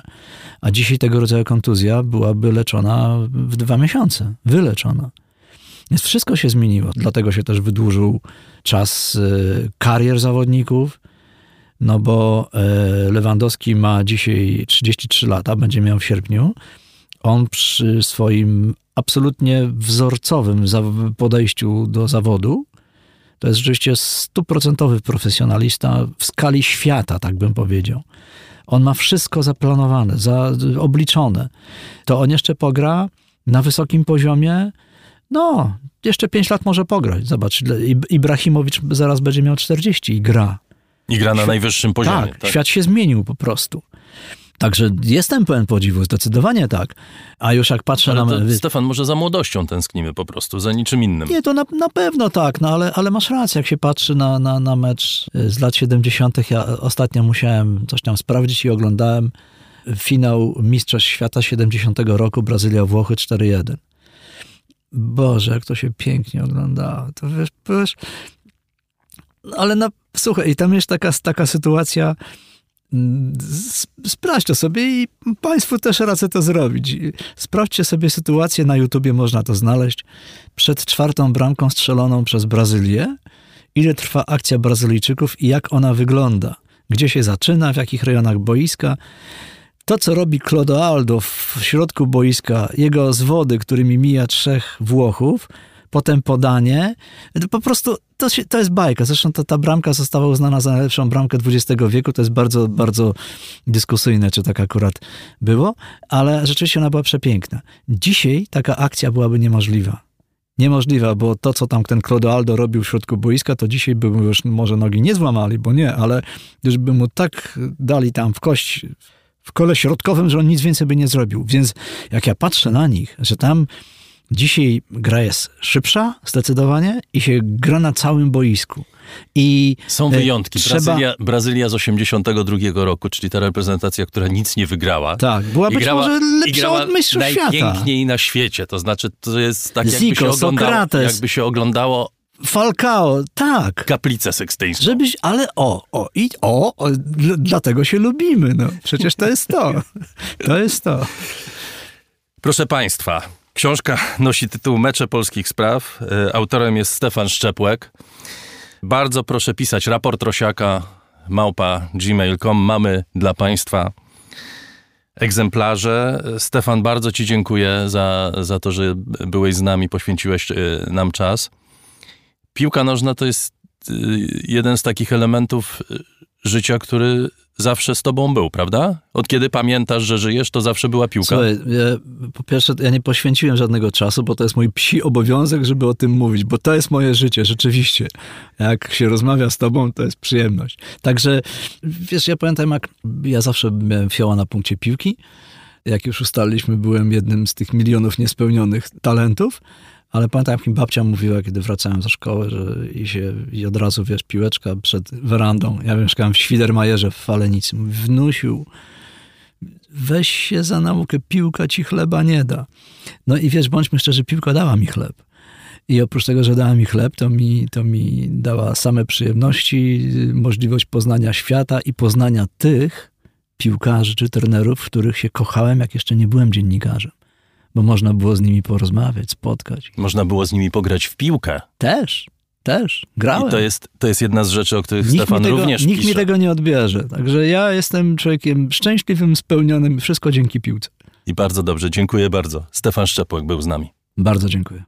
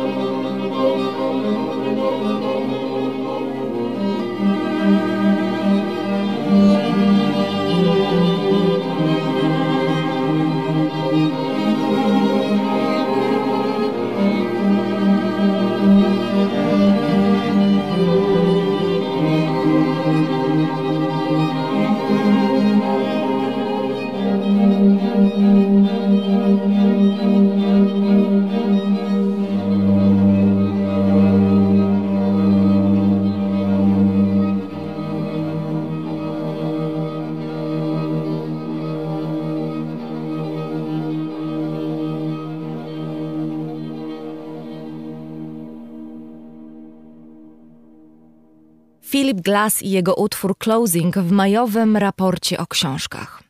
A teraz chciałabym Państwu bardzo podziękować.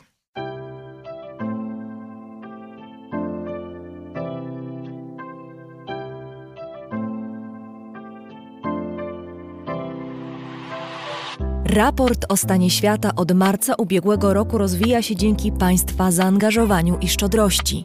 To dzięki Wam możemy opowiadać o świecie przy pomocy dźwięków.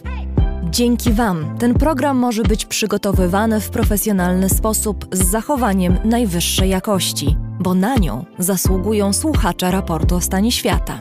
Z serca dziękujemy wszystkim Państwu za wpłaty. Wasza hojność jest dla nas ogromnym zobowiązaniem.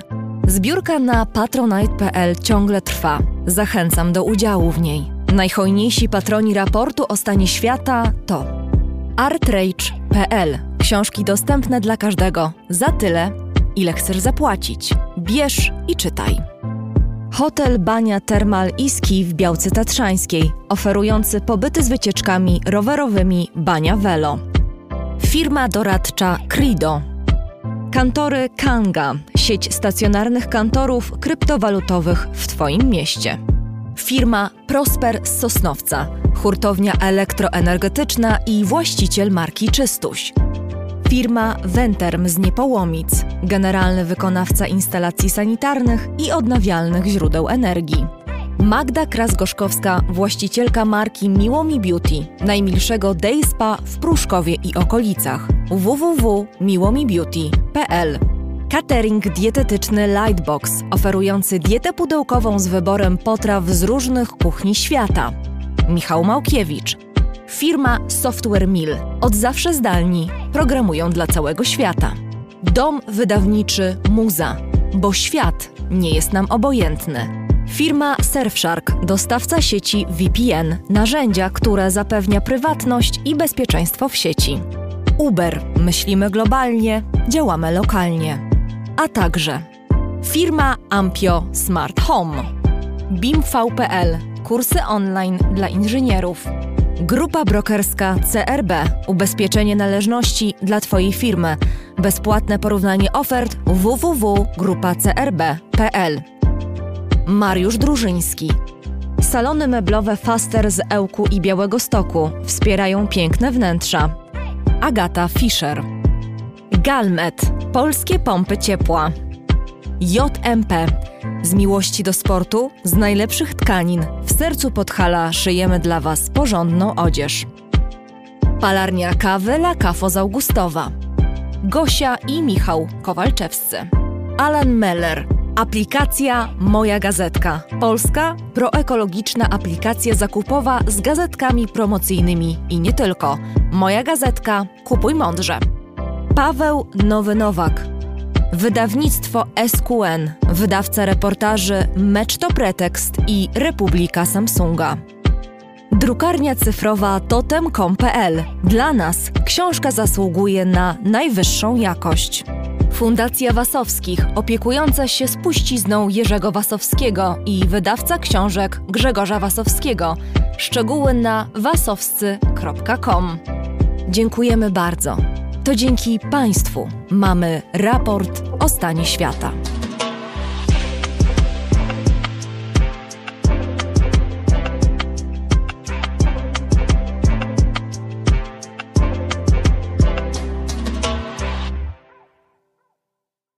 To jest historia o rzeczach i jeszcze o gadaniu, czyli o słowach i przedmiotach. Jest to także książka o mojej matce i z tego powodu nie będzie zbyt wesoła. Pisze Marcin Wicha w zdaniu otwierającym książkę Rzeczy, których nie wyrzuciłem. A ja na przekór trochę autorowi wybrałam fragment, który jest wesoły i piękny. Czyta Robert Czebotar.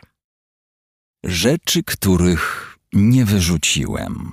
Marcin Wicha.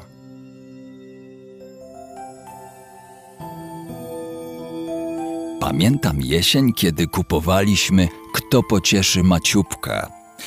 Było to jedno z pomniejszych dzieł Tove Jansson, cienka książeczka z mnóstwem ilustracji. Nic z niej nie pamiętam, oprócz tytułu. Ale wtedy każdego popołudnia wyruszaliśmy z matką do księgarni w nowym domu przy Madalińskiego.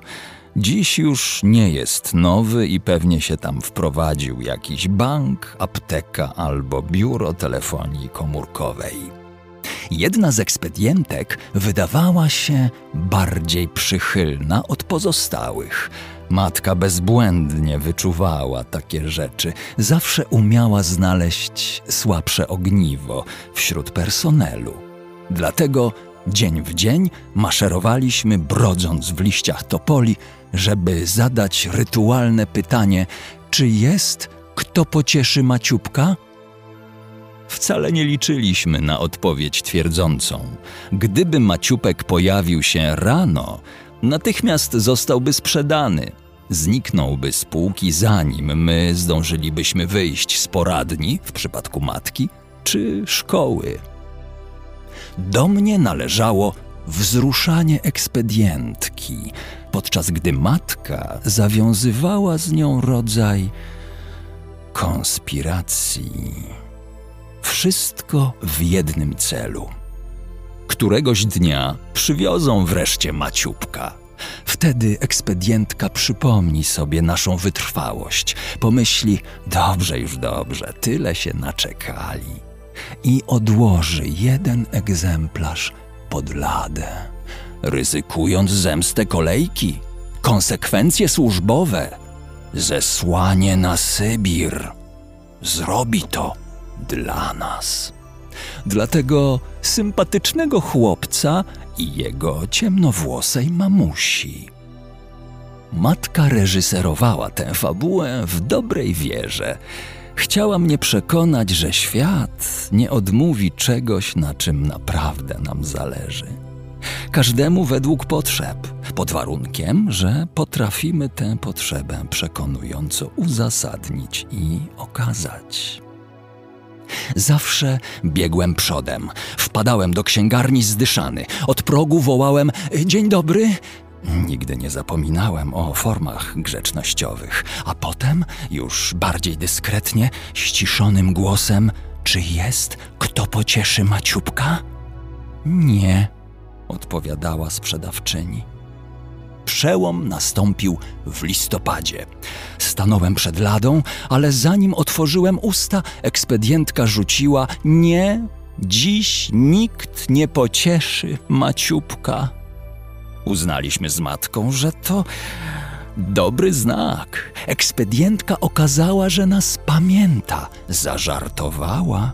Zdecydowanie byliśmy na właściwej drodze. Byle teraz nie zwątpić, byle nie stracić cierpliwości. Zaczęły się przymrozki. Popołudniową trasę przemierzaliśmy wśród ciemności. Po drodze deptałem zmrożone liście i cienki lód na kałużach. Wreszcie przyszedł ten dzień. „Czy jest kto pocieszy Maciubka?” spytałem rutynowo. „Było wczoraj”, odparła pani księgarka i żaden muskuł nie drgnął na jej twarzy. To był cios. Nawet nie z powodu Tove Jansson. Nie z powodu zdrady. Poczułem, że jeszcze chwila i zrozumiem coś ważnego na temat świata, sprawiedliwości i obietnic. Grunt zaczął się usuwać spod nóg. Może po raz pierwszy poczułem tę pustkę i zareagowałem w jedyny możliwy sposób. Pobiegłem do matki. „Nie ma!” wrzasnąłem. „Był wczoraj!” przytaknęła niewzruszona. „Chodźmy.” „Dokąd?” „Po Maciubka”, odparła moja matka. „Był wczoraj”, powtórzyłem tempo. Wczoraj była niedziela, przypomniała matka i weszła do księgarni. Nastąpił jeden z tych momentów, czasem tak bywa, gdy wszystkie przeszkody ustępują jak drzwi z fotokomórką. Pstryk. Sprzedawczyni dyskretnie podaje siatkę, matka płaci, wychodzimy szczęśliwi.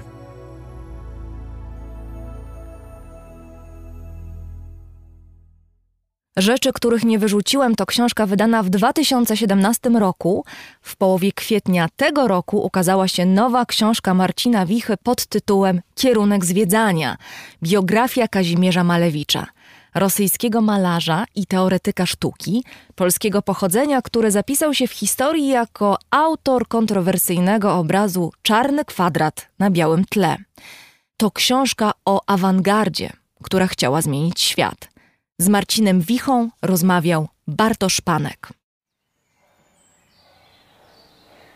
Co z tym Malewiczem? Jest piątek. Słuchaj, no Malewicz fantastycznie. No, kazał wszystkich pozdrowić serdecznie słuchaczy i obiecał każdemu po kwadracie. To taki mało malewiczowski anturaż, tak mi się wydaje.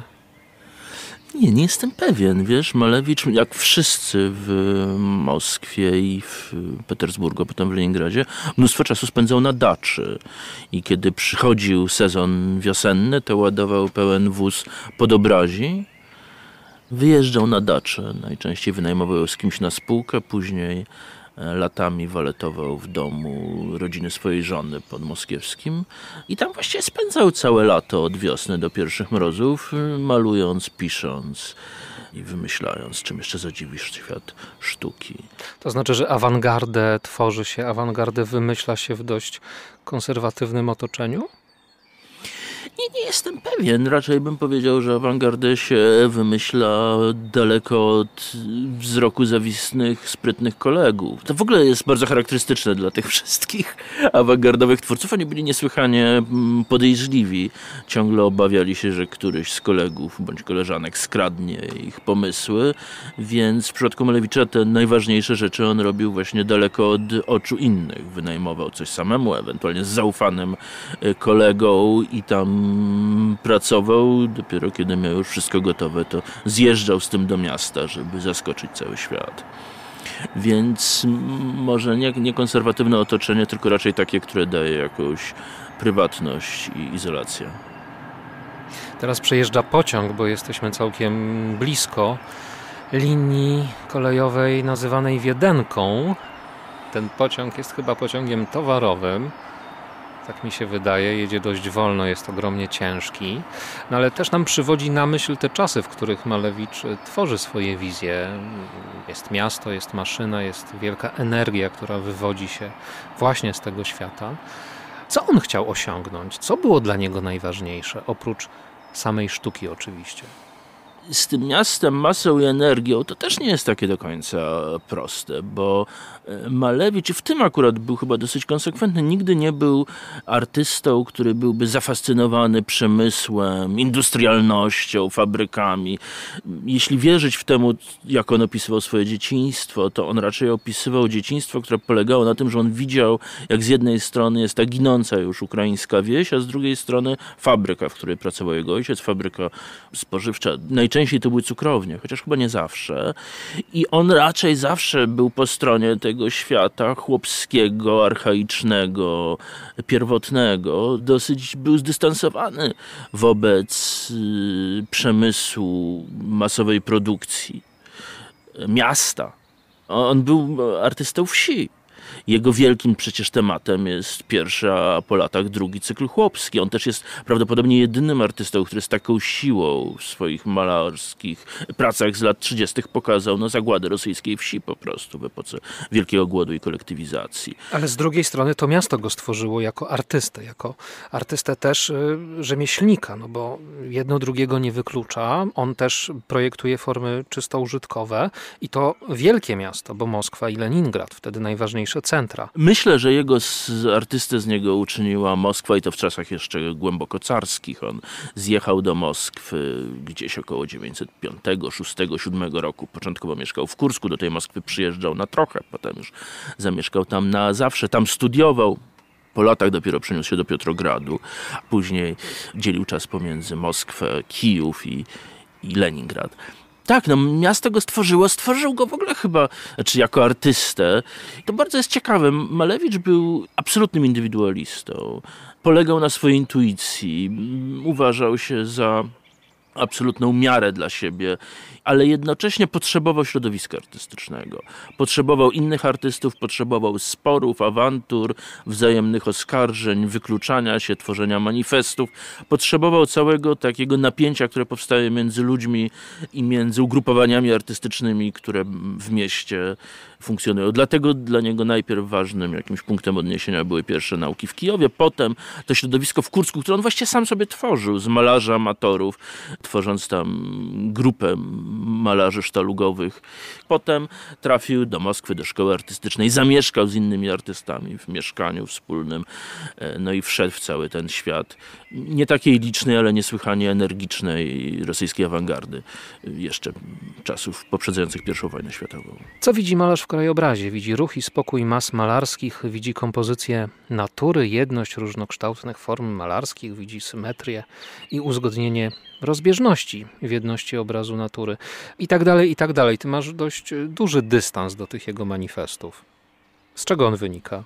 Ja myślę, że Malewicz, to jest kolejny chyba paradoks tego twórcy, że on z jednej strony jest niesamowicie skoncentrowany, niesamowicie, w jakimś sensie niesamowicie precyzyjny w swoich obrazach i w tym, co chce osiągnąć.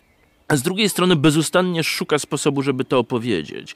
I te sposoby, w jaki to opowiada, się zmieniają i z reguły są dużo mniej precyzyjne niż to, co on tak naprawdę jest w stanie za pomocą obrazów przekazać. Czasami zresztą jest tak, dość często nawet jest tak, że on szuka kogoś, kto w jego imieniu to zwerbalizuje. Prosi o to swojego przyjaciela Matiuszyna, który pomaga mu napisać pierwszy manifest suprematystyczny. Potem zwraca się do innych. Jest taki moment, kiedy prosi wielkiego językoznawcę, głupia zbitka słowna, no lingwistę Romana Jakobsoda o pomoc w wymyśleniu teorii obrazów suprematystycznych, który tamten ma napisać najlepiej po francusku. Używa różnych języków, tak? Więc do formy tego, to ja mam trochę dystansu, ale do tego, co tam jest istotne, to kiedy na to natrafiam, to wydaje mi się, że ten dystans bardzo szybko znika. Dla mnie z tych słów, które przeczytałeś, najważniejsze jest słowo energia. To znaczy, że to jest ten artysta, który mówi, w obrazie jest energia czysto malarska. Jest energia, która wynika z masy koloru. Tą masę można ożywić, tą masę można na różne sposoby wypreparować z tego, co normalnie jest rozproszone na jakieś mniej czy bardziej udane naśladowanie rzeczywistości. Od wzorowania naszej percepcji można uwolnić obraz od tej powinności naśladowania tego, co widzimy i właśnie, no i uzyskać wtedy energię, która nas skieruje w zupełnie nową stronę. I trochę też zagadka Malewicza jest zagadką tego, dokąd mianowicie nas skieruje, co z tego wyniknie dla samego malarstwa, ale też dla wszystkiego, co jest dookoła. Taką energią jest Czarny Kwadrat, chyba ten najsłynniejszy obraz Malewicza, do którego wciąż się odwołujemy, który jest no, dość istotnym punktem odniesienia i w historii sztuki. On się wziął z Ukrainy, on się wziął z Czarnej Ziemi i z Czarnej Nocy. To zdajesz się sugerować w kierunku zwiedzania. Zabawa polega na tym, że można oczywiście znaleźć 1000 pomysłów na to, skąd on się wziął i z czego on się wziął. Wątek ukraiński jest malowniczy i pozwala to jakoś sfastrygować z życiem i z biografią artysty. Ale tak naprawdę to ten Czarny Kwadrat jest tym, co on nazywa przejściem przez zerowy punkt sztuki. To jest rzeczywiście taki kamień milowy postawiony w miejscu, za którym nic już nie będzie takie same. To jest moment, kiedy on mówi, od tego momentu zaczynamy nowe rachunki, zaczynamy nową epokę. W związku z czym Malewicz w swoich pismach podrzuca mnóstwo propozycji, jak kwadrat interpretować. Oczywiście pomysł z tym, że to w jakiś sposób odwołuje się do czarnego nieba nad Ukrainą. To dosłownie w jego autobiografii tak to jest sformułowane, że nigdzie niebo nie jest tak czarne jak nocą na Ukrainie. Więc oczywiście to jest bardzo malownicze i korci, żeby to powiedzieć, ale oczywiście jest mnóstwo innych pomysłów. Pomysłem interpretacyjnym jest też to, że na pierwszej wystawie, na której pokazano suprematystyczne obrazy, która skądinąd nazywa się Ostatnia Wystawa Futurystów, Czarny Kwadrat nawet był powieszony w kącie izby, tak jak się w izbie wiesza ikonę, więc też takie miał asocjacje z bóstwem. I oczywiście cała ta tradycja pisania ikon i myślenia o znaku zawartym w ikonie też w myśleniu o awangardzie się pojawia i Malewicz od niej się nie odżegnuje. Podobnie zresztą jak jego koledzy, krytycy i współtowarzysze tych malarskich przygód. Co z tego wynika dla biografa? Ty na pewno nie powiesz o sobie, że jesteś biografem Malewicza, aczkolwiek kierunek zwiedzania jest formą opowiedzenia życia tego twórcy, tego artysty. No, powiedzmy, że to rodzaj biografii awangardowej.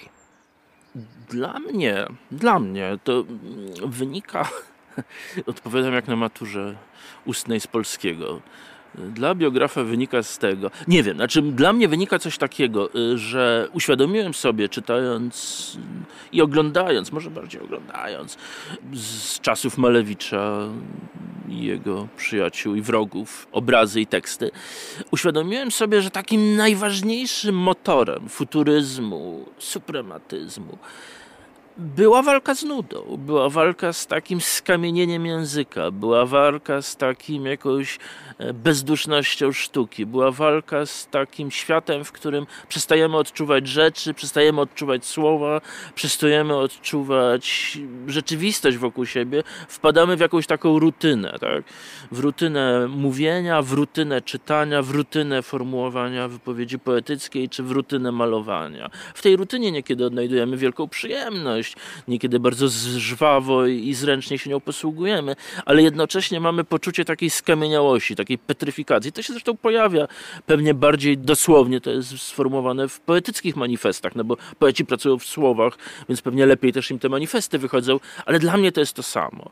I jeżeli coś dla mnie z tego wynika przy pisaniu, to żeby kurczę, walczyć z nudą. To znaczy, żeby walczyć z takimi wszystkimi słowami, które się układają z automatu, które same wskakują na swoje miejsca. Żeby się zawsze zastanowić, czy nie dałoby się czegoś powiedzieć trochę inaczej. Żeby się zastanowić, czy to jest żywe, czy to już jest martwa skórka, którą należy usunąć. No, czy to jeszcze w tym jest jakaś emocja i jakieś życie właśnie, czy to już jest tylko taka zupełnie strupieszała formuła, którą się posługujemy. I dla mnie to jest tak naprawdę takie straszne, jakieś poruszające w Malewiczu, że on cały czas ma taką jakąś zdolność ożywiania, znaczy zdolność pokazywania, że wszystko można zrobić jakoś żywiej, inaczej i na nowo. Czyli wziąłeś sobie do serca odezwę do młodzieży polskiej, którą Malewicz wystosował w pewnym momencie i napisał w niej: Polska młodzież, wstawajcie, zrzucajcie z siebie stare kołdry literatur i poezji, Sienkiewiczów, Mickiewiczów, wyrzucajcie materacy literatury, Tetmajerów w kąt, łamcie pędzle i palety, Matejków i wszystkich impresjonistów, zrzucajcie stare swoje pojęcia, bo są jak dziurawe kalosze, jak wytarte stare papiery. Rozbijajcie czerep, albowiem on jest dziurawy i ciecze z niego smród starych ojców sztuki. No ale ten język też nie jest zbyt nowoczesny, bądźmy szczerzy. Przynajmniej w tym przekładzie, który teraz cytuję. To są takie futurystyczne wezwania. W oryginalnej, pierwotnej wersji to zrzucali Puszkina, Tołstoja i Dostojewskiego z parostatku współczesności, tak? To też brzmi nie najlepiej, parostatek współczesności. To tak brzmi właśnie trochę archaicznie, ale to jest trochę tak, że to są takie właśnie język manifestów, który ma szokować, oczywiście po jakimś czasie szokować przestaje, który ma właśnie wywołać skandal, po jakimś czasie ten skandal należy już do przeszłości, ale on trochę, tak mi się wydaje, ukrywa przed nami to, co jest istotne, że to nie chodzi o to, co jest martwe, to chodzi o to, co jest żywe, to znaczy to chodzi o to, że te połajanki ze starszymi, dużo starszymi, czy trochę starszymi poprzednikami, czy kolegami, to jest rzecz wtórna, znaczy istotne jest to, jaką przy okazji można odnaleźć energię, kiedy na nowo zaczniemy patrzeć na przedmioty, patrzeć na obrazy, patrzeć na powierzchnię, patrzeć na litery i tak dalej. To mi się wydaje fantastyczne. To zresztą jest to, co mi się wydaje na temat tego całego futuryzmu i tych późniejszych jego następstw kubofuturyzmu czy suprematyzmu właśnie, a nawet w jakimś stopniu konstruktywizmu, który przyszedł później, że to nie jest o niszczeniu tego, co było dawniej, to jest o robieniu tego, co można zrobić inaczej, o odczuwaniu na nowo, o entuzjazmie, o tym, że no Tetmajer się robi nudny po jakimś czasie, jakkolwiek byśmy go wszyscy nie trzymali w sercu. A ty długo szukałeś formy dla tej książki? Bo ona jest pewną grą z konwenansami, ze schematami, z takim bardzo szkolnym rozumieniem opowieści o artyście. Jest też grą z formą biografii, jest grą z gatunkiem. Oczywiście to, co w dokumentach, to, co w pamiętnikach jest dla ciebie punktem odniesienia, ale nie przywiązujesz się szczególnie intensywnie wyłącznie do tego, co zostało zapisane. Dość długo.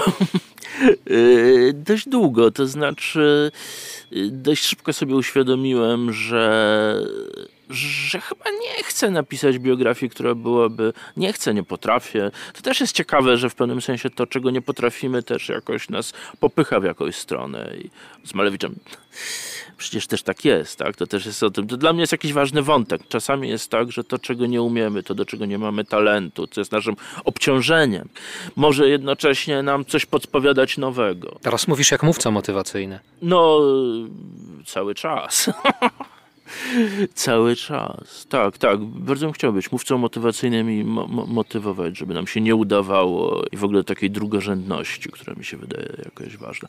Kontynuując tą mowę motywacyjną, to sobie myślę, że tak, że w którymś momencie sobie uświadomiłem, że ja tego nie zmajstruję tak, jakby należało, że to jakoś przekracza moje możliwości, ale z drugiej strony, że w tym jest coś takiego, co wydaje mi się, że jestem w stanie opisać. I praca nad tą książką do jakiegoś momentu była po prostu żonglerką tymi elementami, które wydawały mi się istotne, takimi, które chciałem tam jakoś włożyć do tego schowka, do tej konstrukcji, jakoś przywiązać. I dość długo kombinowałem, jak to wszystko posklejać. Cechą tej formy, którą przyjąłeś, jest pewna fragmentaryczność, enigmatyczność w pewnych momentach, puzzlowatość, bym powiedział. To też wynika z twojego przekonania, że nigdy nie jesteś w stanie dogłębnie opisać motywacji i wydarzeń z życia swojego bohatera tak, żeby one były zgodne, no okej, niech będzie, powiem to, z prawdą. Myślę, że to jest trochę tak, że dla mnie taka próba byłaby jakąś uzurpacją, bo jasne, że nie. No, nikt nie jest w stanie opisać drugiego człowieka, jego motywacji, jego myśli, jego odczuć. Ale wielu mówi, że właśnie to zrobiło. Jasne. No, więc chcecie zapytać, czy to jest twój głos w dyskusji na ten temat? Nie wiem. Znaczy, to ja nie miałem takiego poczucia, że ja szczerze powiedziawszy miałem jakieś kawałki, pomysły. Próbowałem je poskładać, posklejać w jakąś całość.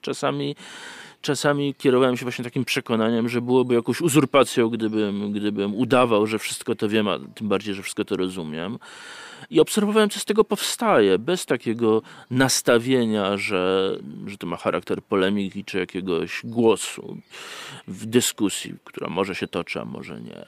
To po prostu wydawało mi się zabawne i też mam takie poczucie, różne mnie skłaniały rzeczy, żeby to w ten sposób napisać. Też charakter twórczości Malewicza, która przecież składa się z takich bardzo odrębnych okresów, które właściwie można by przypisać różnym artystom, które są jego okres właśnie ten kubofuturystyczny, ten okres, kiedy maluje te chłopskie obrazy, ten okres, kiedy maluje suprematystyczne obrazy, ten wcześniejszy okres, ten zaumny tak zwany, późniejszy, te jego ostatnie obrazy, które są właściwie realistyczne, nie właściwie, a po prostu są realistyczne, to właściwie jest taka układanka z właściwie zupełnie niepasujących do siebie elementów. Tak jakby sobie zaprzeczał. Jakby sobie zaprzeczał, albo nie wiem, czy jakby sobie zaprzeczał. On przecież buduje całą swoją teorię rozwoju sztuki, w której w pewnym sensie ta teoria jest tak skonstruowana, żeby on sam był ilustracją. On jakby sam tworzył całą możliwą sztukę. To jest niesamowite. Czy to jest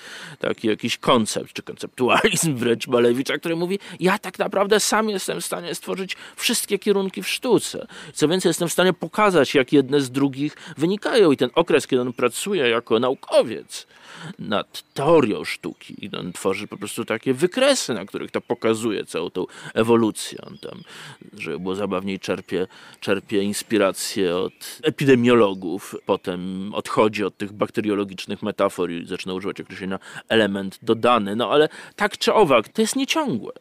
To jest jeszcze silniejsze to wrażenie, kiedy się czyta jego teksty i listy, i publicystykę. Ona się zmienia, ona nabiera bardzo różnego charakteru. Z jednej strony mam taką ochotę, żeby powiedzieć, że tak naprawdę to ja działam w ramach swoich możliwości, a to one jakby, ja nie potrafiłem napisać z tego takiej prawdziwej, źródłowej, przydatnej biografii. Nawiasem mówiąc, takie książki istnieją, więc też to zmniejszało moją motywację. Ale też z drugiej strony, że wydaje mi się, że w charakterze tej twórczości i literackiej, i malarskiej Malewicza jest coś takiego, co skłania do tego, żeby opisywać go też w taki sposób, który jest nieciągły i który właśnie składa się z elementów, które jakoś ze sobą rozmawiają, ale niekoniecznie są ze sobą takim grubym sznurkiem powiązane. Tak się zastanawiam. Twoim zdaniem jemu się udało? Kiedy zaczynałem tę książkę pisać, byłem przekonany, że nie. Malewicz jest taką postacią tragiczną.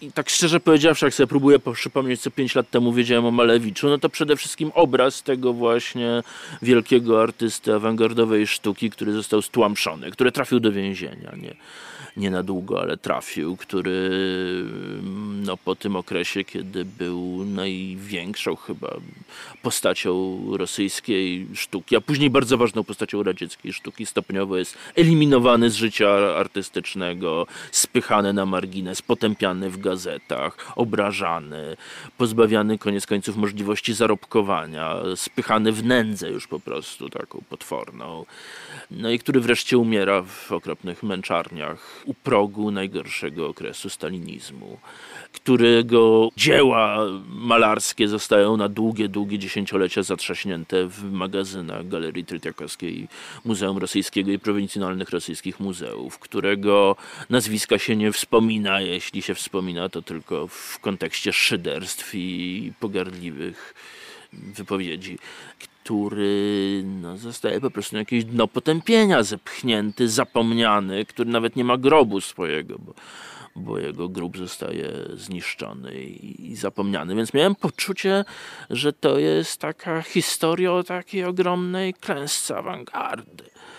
A Malewicz, który jeszcze sam różnymi swoimi gestami, sposobem mówienia, pozowaniem nawet, bardzo dobrze wchodził w taką rolę tego męczennika, czy wręcz ukrzyżowanego, to wrażenie potwierdzał. Ale kiedy kończyłem tę książkę, nie miałem już takiego wrażenia. Trochę dlatego, że sobie uświadomiłem, jak bardzo dużo jemu się udało, jak bardzo dużo przeniknęło i do sztuki, i do projektowania, i do myślenia. Trochę dlatego, że kiedy się czyta o Malewiczu i patrzy na obrazy Malewicza, to jakoś też przestaje się to tak widzieć linearnie. To znaczy, że to już nie jest taka historia, która zaczyna się od ciężkiego dzieciństwa, prowadzi do krótkiej chwili względnego sukcesu, a potem zmierza do klęski, tylko widzimy taką galerię różnych scen i obrazów, których niektóre są obrazami smutnymi, obrazami potępienia i upadku, ale inne są momentami, kiedy on realizuje coś, co dla niego było strasznie ważne.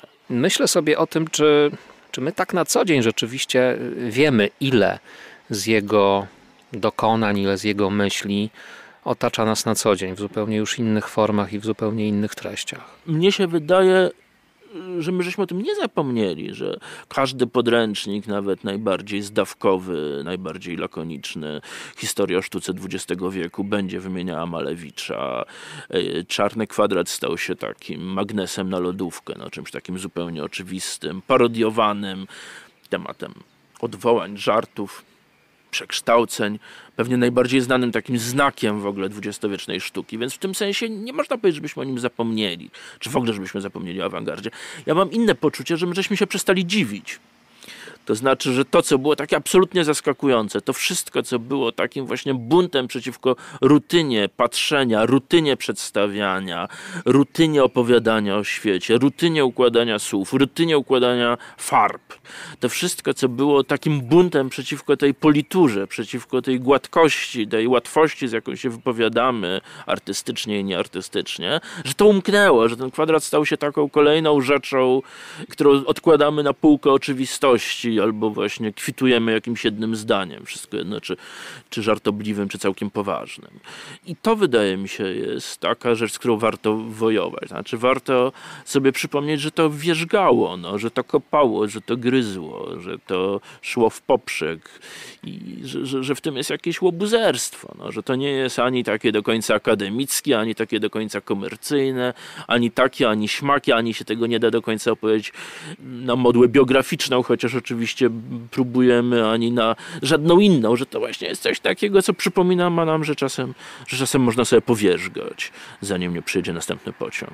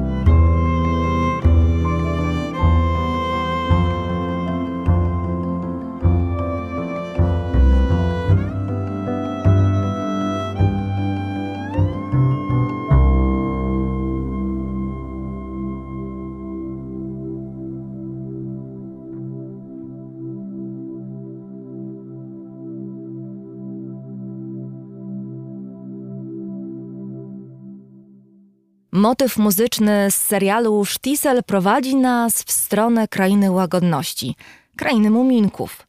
To właśnie Tove Jansson, fińska pisarka, malarka, ilustratorka i rysowniczka pochodzenia szwedzkiego, stworzyła jedną z najbardziej znanych i z całą pewnością najpiękniejszych postaci mamy w światowej literaturze. Mamę Muminka.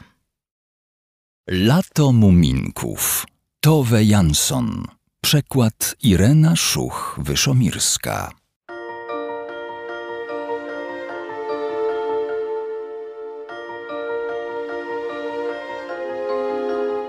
Mama Muminka siedziała na dachu, trzymając w objęciach torebkę, koszyk do robót, imbryk do kawy i album rodzinny. Od czasu do czasu wdrapywała się trochę wyżej, odsuwając się od przybierającej wody, albowiem niezbyt lubiła, gdy wlókł się za nią mokry ogonek. Szczególnie teraz, kiedy mieli gości. Nie zdołamy uratować całego umeblowania salonu, powiedział tatuś Muminka. Mój kochany, odpowiedziała mama, na co komu stół bez krzeseł albo krzesła bez stołu? I czy można się cieszyć z łóżek, nie mając bieliźniarki? Masz rację, przyznał tatuś. A dobrze jest mieć szafę z lustrem, mówiła mama łagodnie. Wiesz przecież, jak to przyjemnie rano przejrzeć się w lustrze. I miło jest, dodała po chwili, poleżeć sobie po południu na kozetce i podumać. Wieczorem mama Muminka nakryła do herbaty w swoim nowym domu. Stół wyglądał na trochę zagubiony w dużym, obcym salonie. Wokół niego stały na straży krzesła, szafa z lustrem i bieliźniarka. Ale dalej pokój niknął w ciemnościach, ciszy i kurzu. Sufit zaś, z którego powinien zwisać jak ongiś w salonie abażur z czerwonymi pomponikami roztaczający łagodne światło, był najdziwniejszy ze wszystkiego. Ginął w tajemniczym mroku, a gdy dom kołysał się na wodzie, wysoko w górze coś wielkiego i nieokreślonego poruszało się i powiewało tam i z powrotem.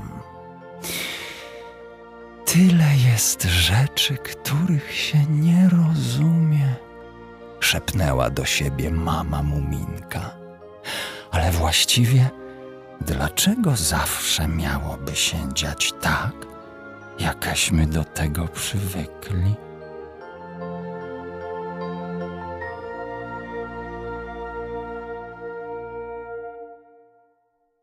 Wszystkie fragmenty literackie w dzisiejszym odcinku raportu o książkach przeczytał i zinterpretował Robert Czebotar.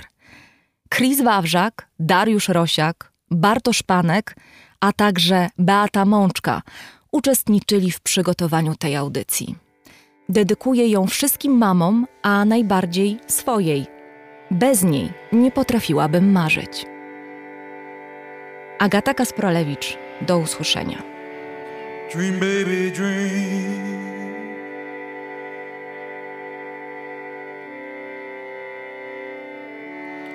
Dream baby, dream.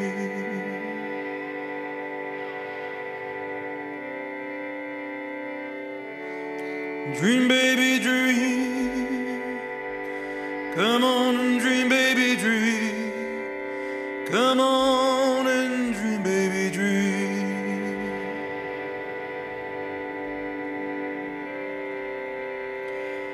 We gotta keep the light burning, come on we gotta keep the light burning, come on we gotta keep the light burning. Come on, we gotta